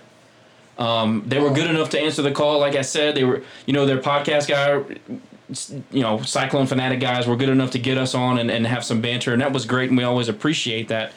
So my comments are not directed at Jared or any of his of his people, with the exception of maybe the Williams guy, but to get on a podcast after you get your ass thoroughly kicked and say the team was quote okay, that they were schematically nothing impressive, that there's 50 reasons why uh, it should have been different. Uh, look, we had COVID too. We suffered a, a, a death in our family over the off season. We have injuries too. Five in the wide receiver core. We have inexperience too. We replaced NFL linemen on each side of the ball. Uh, we can. We had to go on the road. We scheduled you three weeks ago. You treated it like a practice. Who the hell's fault is that? That's what I said. Yep. So I don't want to hear your shit. Look, Charlie Kolar went down. He's probably the best tight end in the country. I understand that. That's a big loss. Our tight end, first of all, our tight end room wasn't at 100%. And the guy that we relied on didn't show up. Dropped two passes. Johnny, I love you, but you had a tough game. It is what it is. I'm going to say what needs to be said. Uh, we, we, we've played shorthanded on the defensive line. Two of our top three defensive linemen didn't show up because they were injured. I, I can go down the list. We went on the road as a significant underdog, double digit, and we punched you in the mouth. You need to sit in it, stew in it, and take it. You got your ass whipped. In the second half, it was a, it was a walkover. 24 unanswered points. You guys are a P5 Big 12 school. People are picking you to win the Big, the Big 12.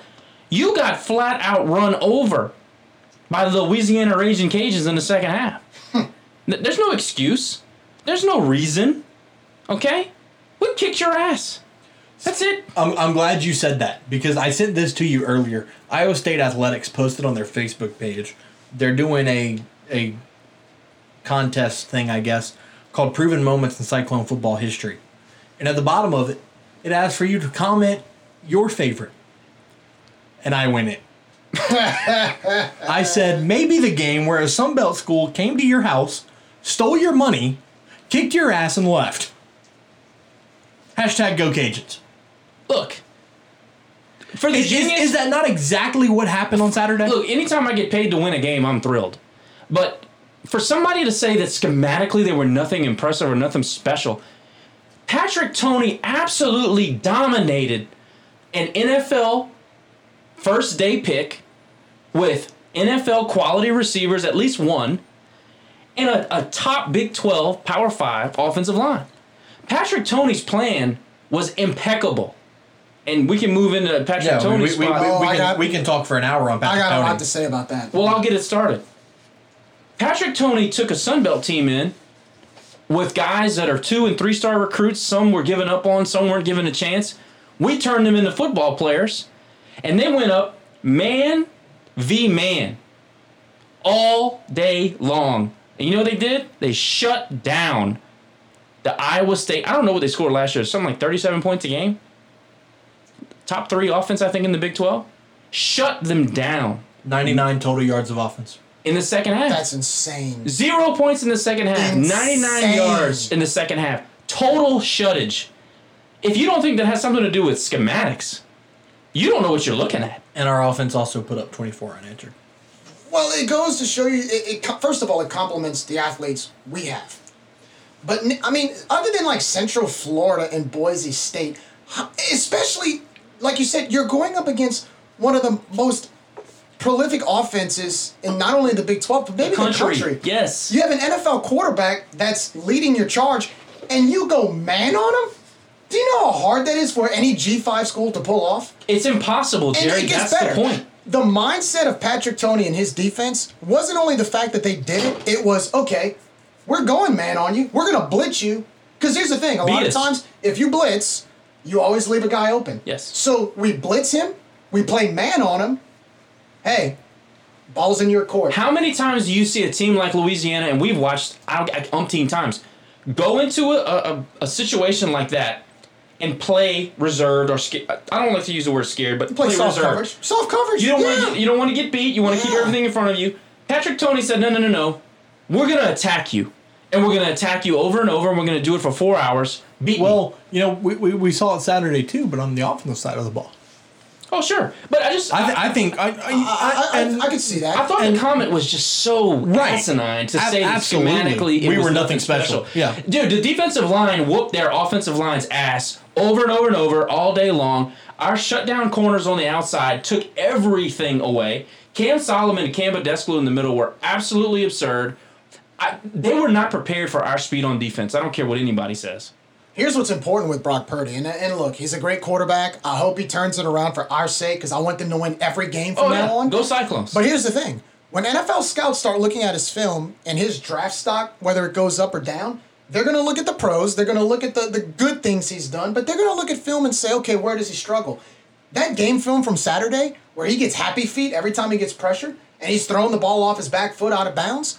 They're gonna use that game film and say, okay, now where's his cons? Where is his where are his weaknesses? Yeah. And when you're able to when when when when the the UL defense becomes the guinea pig of that, it's a compliment to what Patrick Toney did and the game plan that this defense set up.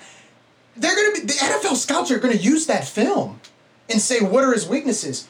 I mean, you couldn't ask for a bigger compliment to the UL defense and the coach Patrick Toney and his staff. I mean, that was just unreal. With the exception of two, maybe three plays that I can remember off the top of my head, our guys were in position on every snap. for sure, oh yeah, one hundred percent. everyone. Switching switching side or wait, you have more to say? Oh man, I could talk about Patrick Toney all night. Switching to the offensive side of the ball, Na- Napier's and Rob Sale's offensive plan, in my opinion, pretty conservative, pretty vanilla. Um, you know, the, the the Cyclone Fanatic guys were not wrong there. And granted, I think a lot of that is a testament to the defensive performance of Iowa State. Yes. not letting Levi Lewis and the running backs really get into a rhythm.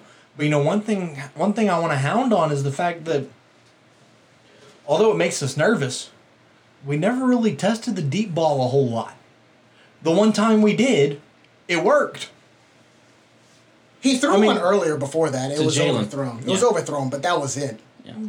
That was it. So so two plays. Yeah, that was we it. went deep. We went, went we went longer than twenty yards on a pass play. yeah, Like- that was it. Well, again, defensive line was in the backfield a lot. Oh, I know. I'm sorry to cut you off, but another fun fact for the UL defense: Iowa State did not have a single play of 20 yards or more. 19 not- yards was the longest play. Not, not. a single play of 20 yards or more. This is a Big 12 offense. That scores.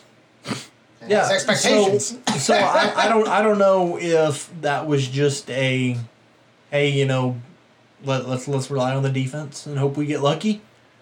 I don't I don't know what we, we, we can talk about it. I don't know what the game plan was. The Billy Napier was really thinking, but God, I hope it's different this Saturday.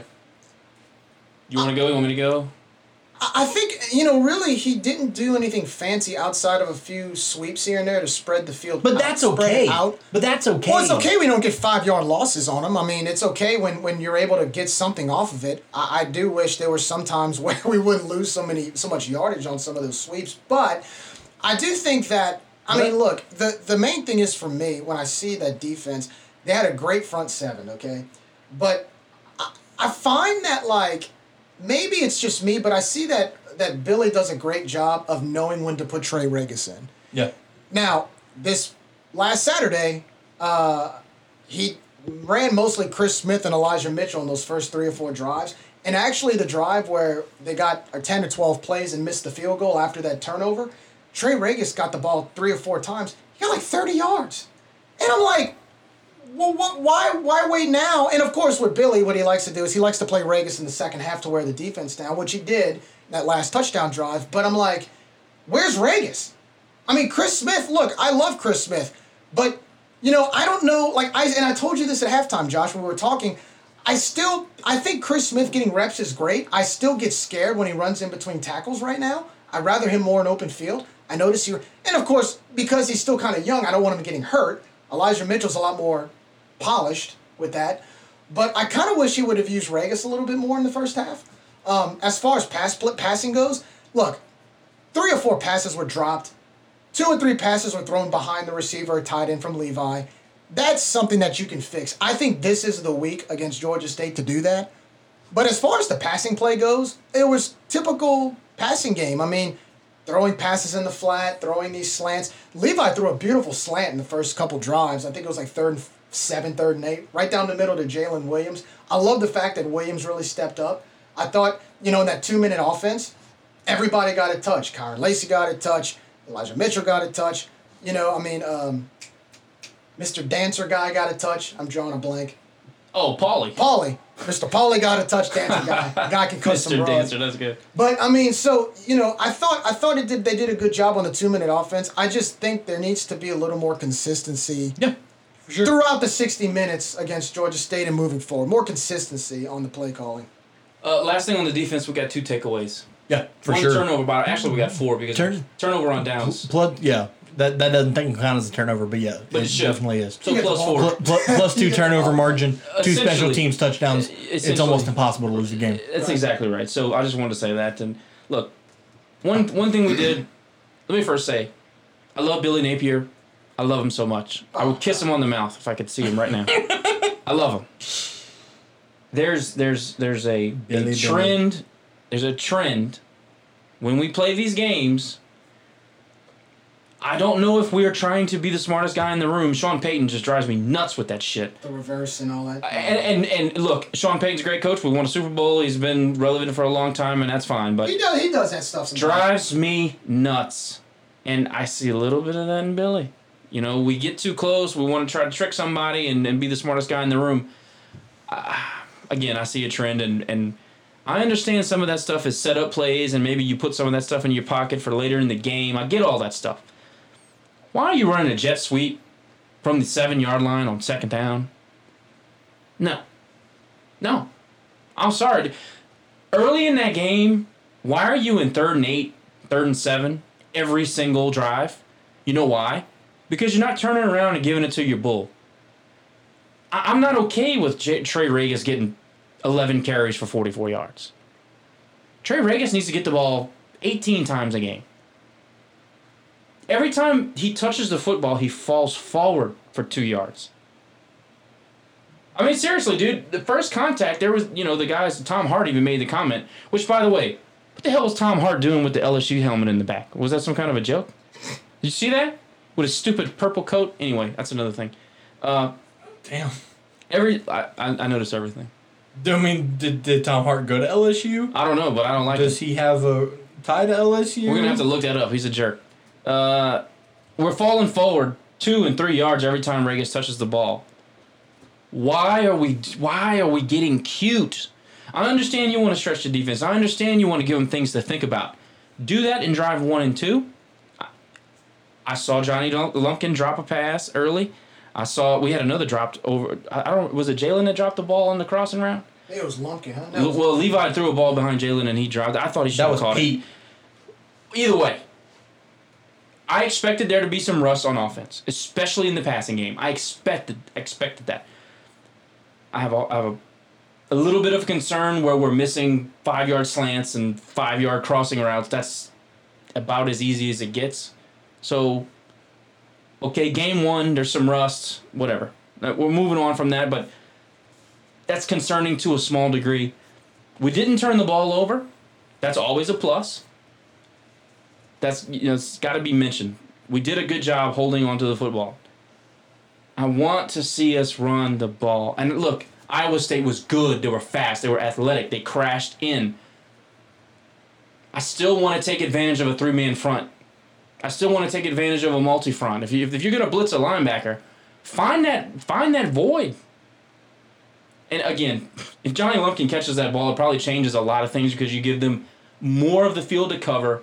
If we have a little more experience in the wide receiver core and we're not as injured, maybe there's more field to cover because you got guys that know what they're doing. Understand all that stuff, and it's week one. We're gonna get better. That's the greatest thing about Saturday, folks. We didn't play well offensively, and we won. We're only going to get better. Amen. That's scary, actually. Yeah. think about it. Yeah, I agree 100%. I said that, you know, before. I mean, you know, and we talked about this off off the air, but Levi Lewis is not going to be okay with that performance. Sure. Uh, you know, uh, Peter LeBlanc and Elijah Mitchell, they're not going to be okay with that performance. And I guarantee you, going into Saturday or this coming Saturday, you're going to see some improvement. You know, we got a really smart coaching staff, got a very bright coaching staff. They're going to look at that film and they're going to see some kinks here and there and go, ugh, oh, why'd we do that? Oh man, look at that mistake. Oh, the tape's not I mean, gonna be pretty. No. And, and it goes to show you, like like you said, you still win the game by 17. What what if that offense would have played to their fullest potential? How how ugly could that game have been? What if they would have played a B minus game? yeah, that too. There, That- there's that not too, there, there's not a more powerful tool than winning a game and then walking into the film room and having a ton to correct from a coach's standpoint. Because you got the result you wanted, you got you guys to buy in, you guys are believing, but you got so much work to do the next Mm-hmm. week, especially going into a game like Georgia State, which we all think we should win the game. But if you show up with limited film to break down where there's negative plays or bad graded out position groups, that's where you kind of get caught in the trap. Look, Tennessee thought it was going to be a cakewalk against Georgia State last year, and we all saw what That's happened. right. So, uh, we're Tennessee now, technically, uh, going into this game. I'm definitely afraid. All right, guys. State. Individual performance outside of the obvious for Ferrod Gardner, Chris Smith, Trey Ragas that impressed you. Jerry? Nobody off the top? I can tell you mine. Go ahead. Ashland Washington Yeah. is going to play on Sundays. Sophomore, I believe, right? Yes. Yes. No, junior. He's a Junior. junior. Is he a junior? He was a sophomore last year. Oh man, that guy. That is one of the greatest Cajun cornerback shutdown performances that I have ever seen. That's not hyperbole, I'm telling you. There was a point in that game where I was only watching number 16. That's all I was doing. I'm watching that because he was so good.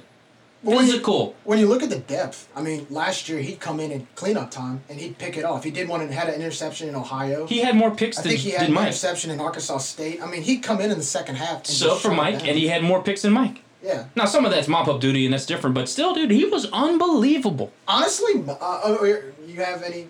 Is that so? Is Ashton Washington? for you? Washington's for me. For me, honestly, Rhys Byrns.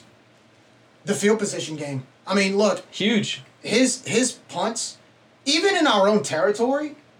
I mean, he would he would have. To, I mean, he'd have to he'd have to really boot it to, to give Iowa State a tough tough uh, tough field position. But he flipped the field at least two or three times. Yes. Uh, especially in that one key drive where Ashland Washington picked it off. I mean, Rhys punted it all the way to like the what seven yard line. It was an excellent punt. He had several excellent punts. I, I thought. I mean, Rhys Byrns. I, I, I, I, I cannot forget about Rhys and his and what he did, just punting the ball the other day. I mean, he's a huge asset on field when it comes to field position. Absolutely. Percy Butler. Percy, man, that No, dude. Percy Butler. he was a stud. I love that guy. I really do. I mean, I ju- really like him a lot. ju- have, have for a long time. He sniffs the ball well. just, What? just a freak ball hawk. You ever He is, that? he is, he is everywhere where He's the everywhere. ball is. It's called insane. instincts. insane. He's got them. He doesn't think. He plays. Yeah, kids, kids, something else. Guys, the the position group that most surprised you. I'll start the secondary because I'm a kid you not, and I know that that's kind of cliche because we just talked about AJ Washington, Percy Butler, but outside of the wide receiver injuries, the secondary was my biggest question mark coming into 2020. Because let's be totally honest, we weren't all that great in the secondary last year. We lose we lose one guy to the draft. We lose Deuce. We lost two guys out. It was two two starters in our secondary. So the secondary was one of my biggest question marks, and just the way that they came out and absolutely dominated the football game. I mean, guys, the, the I, fact I that was, Tony even was confident enough to ask them to do it, I- should I was- tell you To play man. Iowa State plays in the most dominant passing conference in the country, Yeah. and they were the third best offense last year, With an NFL quarterback. and returned eight of those starters. It's Returned crazy. eight of those That starters. insane. when you man. say it out loud, it's just, it's just. And the fact that they allowed 99 yards of total offense in the second half, zero points. Like guys, that that's the secondary. I mean, yeah, the defense the defensive line put pressure and the linebackers played well. But if it's not for the secondary shutting down those receivers, no telling what this game would have been. how many times did Purdy roll out and there was nothing? Yeah. Had I to mean- scram- had to scramble for 5 yards just to get something. I mean, he, he barely had a three-step How, drop. how many how many times did Purdy take off running and then step out of bounds after four or five yards? That was all secondary, dude. That was people being where they needed to be. No doubt. And, and mine, look, Matt, you took mine. I, I, I was going to say the secondary, but I, I because O O line. no, I thought. I mean, the O line played great in the second half. I got to give credit, and I know you mentioned it, but the defensive line Yeah. set a lot of that up. I mean, really, Breece Hall, he had 102 carries, but it took, I mean, 102 yards, but it took him 20 carries to get there, and maybe a few big runs. His his stat line wasn't pretty, and I don't want to steal this from you, but Tayland Humphrey. We all knew. I mean, In the middle of everything. like, we all knew that was coming, but Tayland Humphrey. between there were sometimes we weren't even sending a blitz package. And this was a Right. D line missing Zi'Yon Hill. yeah, they And, were. and Nelson and Wilkerson. Right. I understand. Look, I understand. Like we said, the the Iowa State offensive line coming in has had 144 starts to make up for. Right. But at the same time, you're still playing a, a perennial Big 12 powerhouse offense with an NFL quarterback and a, and a legitimate running back, and you're still putting enough pressure. Like I talked about that film with Breece Hall, he was throwing off of his back foot a lot because of the pressure on the on the three man front or the four man front that we play, to where even the run game, even every time they outside of those two touchdown drives, they couldn't establish a run game. So what would happen? You know, they run the first couple plays. It's third and six. Guess what? hap- what do they have to call next? A pass play, and then all of a sudden you got the ball hawks in the secondary. So to me, as well as the secondary play, and like I said, what they I'll say they were my surprise, but because Madden mentioned it, I have to compliment the the the D line because they set that up. They set up the third and fives and the third and sixes for the secondary to do their job and get those three and outs or force those punt plays. I think it was simpatico, man. I, I think that the secondary and the defensive line together was a work of art. Uh, you guys took mine. I was gonna say defensive line. Well, the thing is, is I mean, I said it on the on the preview. I, I thought the defensive line. I thought the game was gonna be won against their offensive line. I thought that that was the key matchup. Our D line versus their offensive line, replacing some of those starters and that experience. But uh, if I had to say a second group, I'd say the offensive line. You know, we are replacing a ton on offensive line. And listen, I know we have a ton of talent. Talent doesn't necessarily mean anything. Talent is important, but it doesn't tell the tale. You have to show up when it's time to play and play. Iowa State's got talent. Sure. I mean, Iowa Sure. State's got talent. So I want to give a big shout out to the offensive Yeah. line, especially in the second half. We were more conditioned. We were in better shape. We were, in my opinion, better prepared. We knew our assignments. Look, some of those in the fourth quarter, some of those holes uh, we could have run through. I mean, it was f- total domination. So yeah, I mean, I you know, offensive line was good, but I, I still like if I had to, if you guys wouldn't have answered, defensive line would. They they played well, and I expected them to play well, but they played so well, it surprised me. That They really disrupted everything Purdy wanted to do. I agree. Yeah, no, no question about it, guys. Um, You know, the Cajuns played pretty short-handed on Saturday, especially at defensive line and wide receiver. Uh, Eleven freshmen were in the game for Louisiana on Saturday. Well, what does this tell you about the future? I mean, I see a guy like Kyren Lacy. I see a guy like Dontae Fleming in the receiving core. Um, you know, that was my biggest concern last week. I've told you guys I was I was freaking out because of the youth and receiving core, but you know they, they held their own. I mean, for, for a first game on national TV against a Big Twelve team, I mean they held their own, and um, I, I think believe it or not, this might be a blessing in disguise, especially at the receivers position. That yes. these guys are getting reps. And when you start, and not to knock anything off of Georgia State or Georgia Southern or even App State or any teams ahead in the schedule, but you know the the competition is going to go down just a smudge, and you're going to give these guys reps. They're only going to get better, and so when it's time for the other guys to come back, and these guys have reps. I mean, that's one thing Billy has done a fantastic job of doing. I mentioned it before. He plays everybody. Ever since he got here. Everybody gets reps. I mean, that's why, look, Ashland Washington, if he doesn't get reps last year, he might not play the way he did the other day. And that's where that's huge when, when you have freshmen and you let them play and you say, look, go out there and show them what you got, yeah. and you give you build confidence in those guys, they're gonna want to perform for you.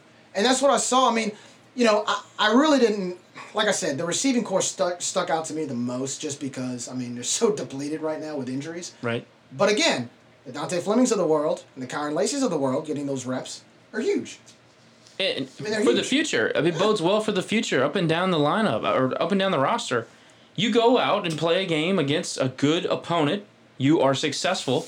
You build confidence. If somebody goes down within the season when you get your starters back, you've got game time under their belt. You know that these are high, you know, highly regarded recruits that we brought into the program. They've already got playing time in in a big situation. Shit. The sky's the limit for some of these guys. Look at Kyren Lacy. I'm telling you. You see that guy play. Look at his film. Stud. He he. Look, I, I, he's a true freshman, so I don't want to get ahead of myself. But he has potential for Sundays. Yeah, there's there's no doubt about it, guys. Completely unrelated news to the Cajuns. I just like to share general sports news as it happens. For the first time since 2000, and this is I, I say this because this is the most local NHL team to Lafayette. but for the first time since 2000, the Dallas Stars are going to the Stanley Cup Finals. Cool. All right. You know, just just you know, tidbit for the the hockey faithful out here. I know there's I know there's quite a few. Because Is Modano still playing for the Dallas Stars? He's actually in the front office of the Dallas Stars. Look at that. Mistaken. See, I got a I got a hockey if, name. If I'm not mistaken. Um, you know, mo- moving on, guys. Billy said this morning at his press conference, for the most part, the team came out healthy. Dontae Fleming's a little banged up. Freshman wide receiver from East St. John, Elijah Mitchell was also hurt, but uh, you know Billy said that there's nothing to worry about there. Patrick Mensah was also hurt in special teams coverage. What's the word there? Last I've heard, nothing major. Okay. Might miss this Saturday. Okay. Good. But nothing, nothing long term. Good. Um. Good. Let me ask you this. You know, talking talking about an injury standpoint. You know, playing Georgia Georgia State this weekend, a team that widely regarded to be much much weaker than we are. According to Billy Napier, number one most improved team in our league, though. Do do you do you rest guys like Elijah Mitchell? Well, I'm, Zi'Yon Hill. I'm giving Chris Smith and uh, Ragas the ball. We don't need Eli. That, that that's what I'm saying. Zi'Yon Hill, do you sit him again? Yes. Elijah Mitchell, you sit again. It depends on how healthy he is. I mean, look, I'm, I'm going to take Pete and sit him a while. Yeah, I mean, uh, look, this is a team that gave up 36.2 points a game last year, 456 yards per game last year. This is not a strong defense. Now, they might be improved, don't get me wrong. And I'm not trying to get pompous and high on the horse. I'm definitely afraid of Georgia State. But I have a ton of confidence in the guys that we have outside of some of the more well known names. I- I'm confident in our process, I'm confident in our preparation. You know, I sound a little bit like Billy there, but it's gotten to the point where I actually believe that. So, Chris Smith is capable. Trey Ragas needs more carries anyway. If Eli is not 100%, let him sit. I wouldn't sit him. I give him I a completely lot, agree. I'd give him a lot less reps. Uh, I, I don't think, How- regardless. how, how, can you get less than eight carries? I'll give him five. Give him five and let that's him- worthless. Because at this point, here's here's the thing. You know, even though Georgia Southern is not Iowa State, it's still a conference game, and Familiarity, man, it's a different animal. I just find that you know, you can't overlook any team in the conference. You can't you can't go in with this so- mindset that we're automatically going to win. So let's do this. Let- hy- hypothetically, Okay. Elijah Mitchell gets in the game because from what it looked like, correct me if I'm wrong, it looked like an ankle injury. Mm-hmm. Let's flash back to his freshman year. No, it was uh, he got hit in the head. Was it was it his head? Yes. Okay. He went limp for about five then I'm seconds. Not, then I'm not. Then I'm not nearly as worried. Okay. I am more worried because if it's a head injury and it's a lingering issue, Well, issue, yes, sit, yes. sit, sit, sit. But what what I was thinking was, to me, it looked like an ankle. What I was going to pose the question to Jerry was, Mm-hmm. say we play him, that ankle's not fully healthy. Maybe it's the same one that he hurt his freshman year. It snaps again and he's out for the year.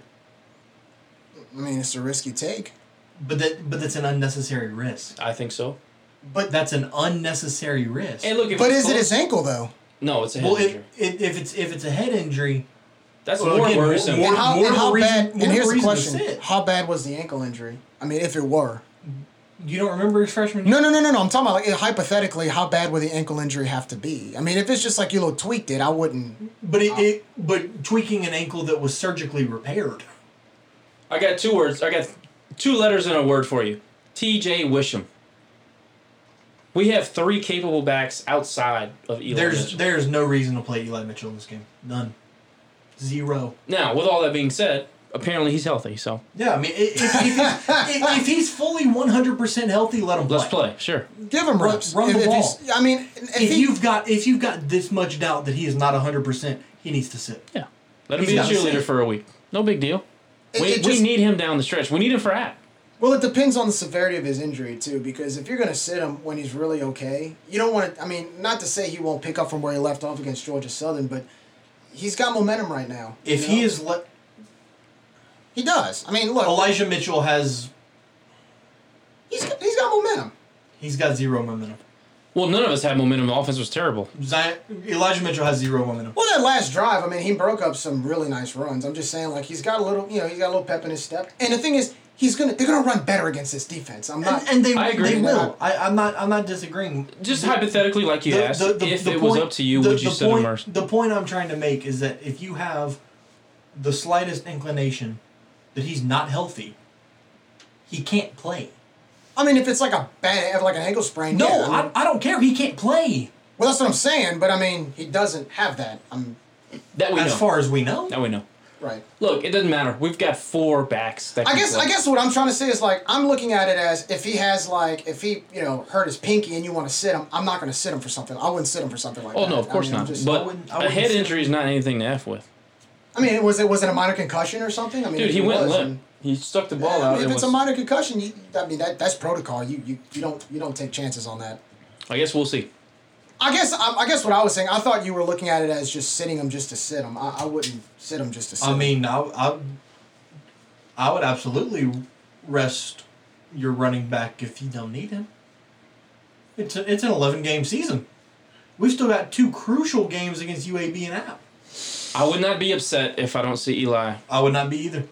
I, I don't care what In the fact, I actually kind of want to see TJ get some some I, carries. I wouldn't I wouldn't care what the reasoning was. yeah, I if he doesn't suit up on Saturday, I'm not mad. for sure. it wouldn't upset me, but I mean, I just would I just wouldn't. I'm not I mean, mad. I wouldn't do it. I'm Some more interested to see if Dontae this isn't like gonna pre. play. I mean, this isn't preseason. You don't just Right. sit out a guy just because you want to rest him in the, in college. You got to play him. I mean, head, head injury is nothing to mess with, is what I would say. But say. if it is a head injury, yeah. But I mean, if we're gonna sit like like the if you, it's like the Saints when they win the division, you sit out your first string the last game of the season. I mean, this isn't one of those games. It's a conference game. It counts. sure. That's, Well- that's all I'm saying. I mean, I, I mean, even even when you play like FCS teams, like the big schools that play FCS teams, they'll they'll play their starters for like a half, and then they'll sit them out when they're up by forty points. But they're gonna play their starters still. Well, there's something to be said about getting in a rhythm, so I agree with that's you what on I'm. that. That's all I'm saying. That's what I'm trying to say. Like I agree with that. I, like I said, I'm more interested We're to not see we're not playing Texas Southern. I mean, this is a of- conference game. Dontae Fleming is important. That that's that's the one you have to look out for. What's going to happen with Dontae Fleming? I'll, I'll, I'll say this in We'll see. closing and closing on this conversation. We're 17 point favorites for a reason.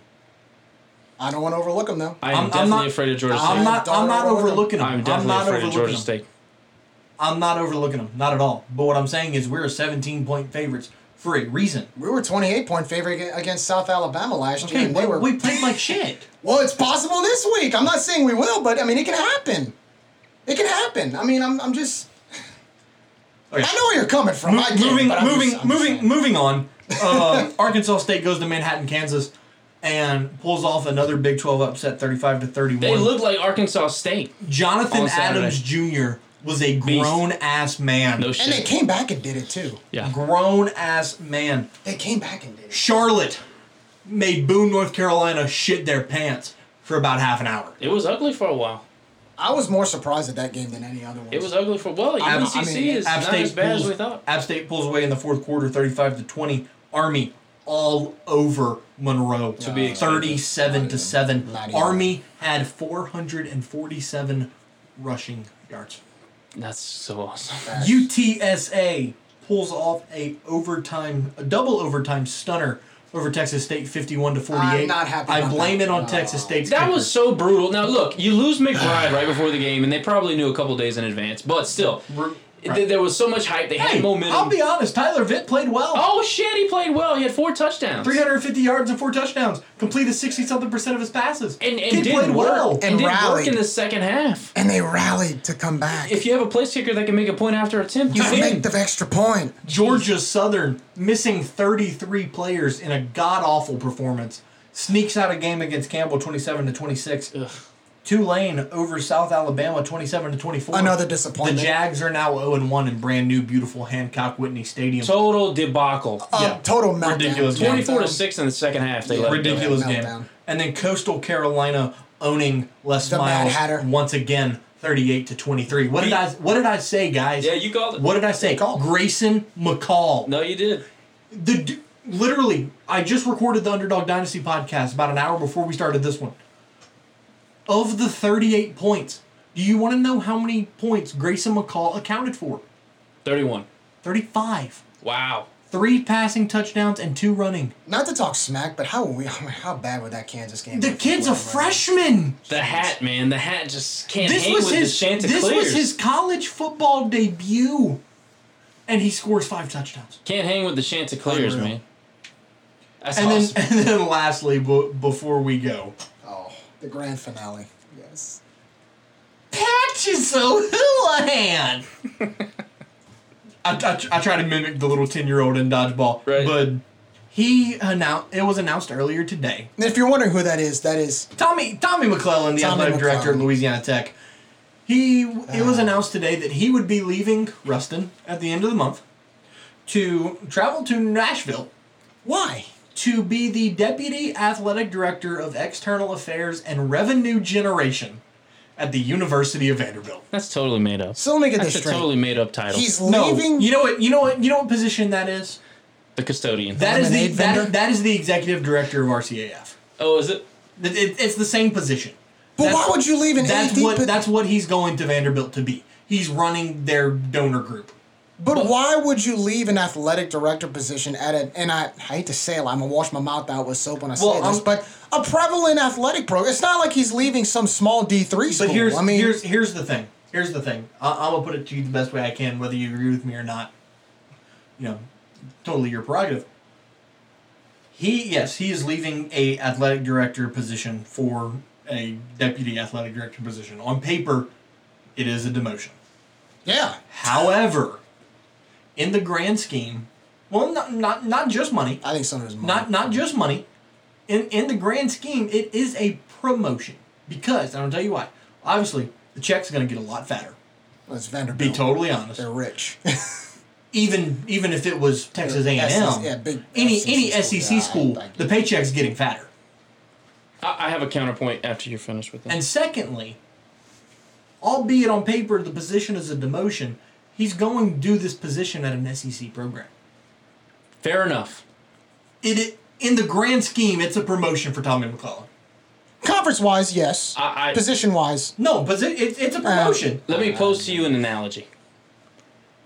Bryan Maggard left an SEC program as the number two in charge to come to Louisiana and be the man in charge. Think about that. Tommy McClellan just did the opposite.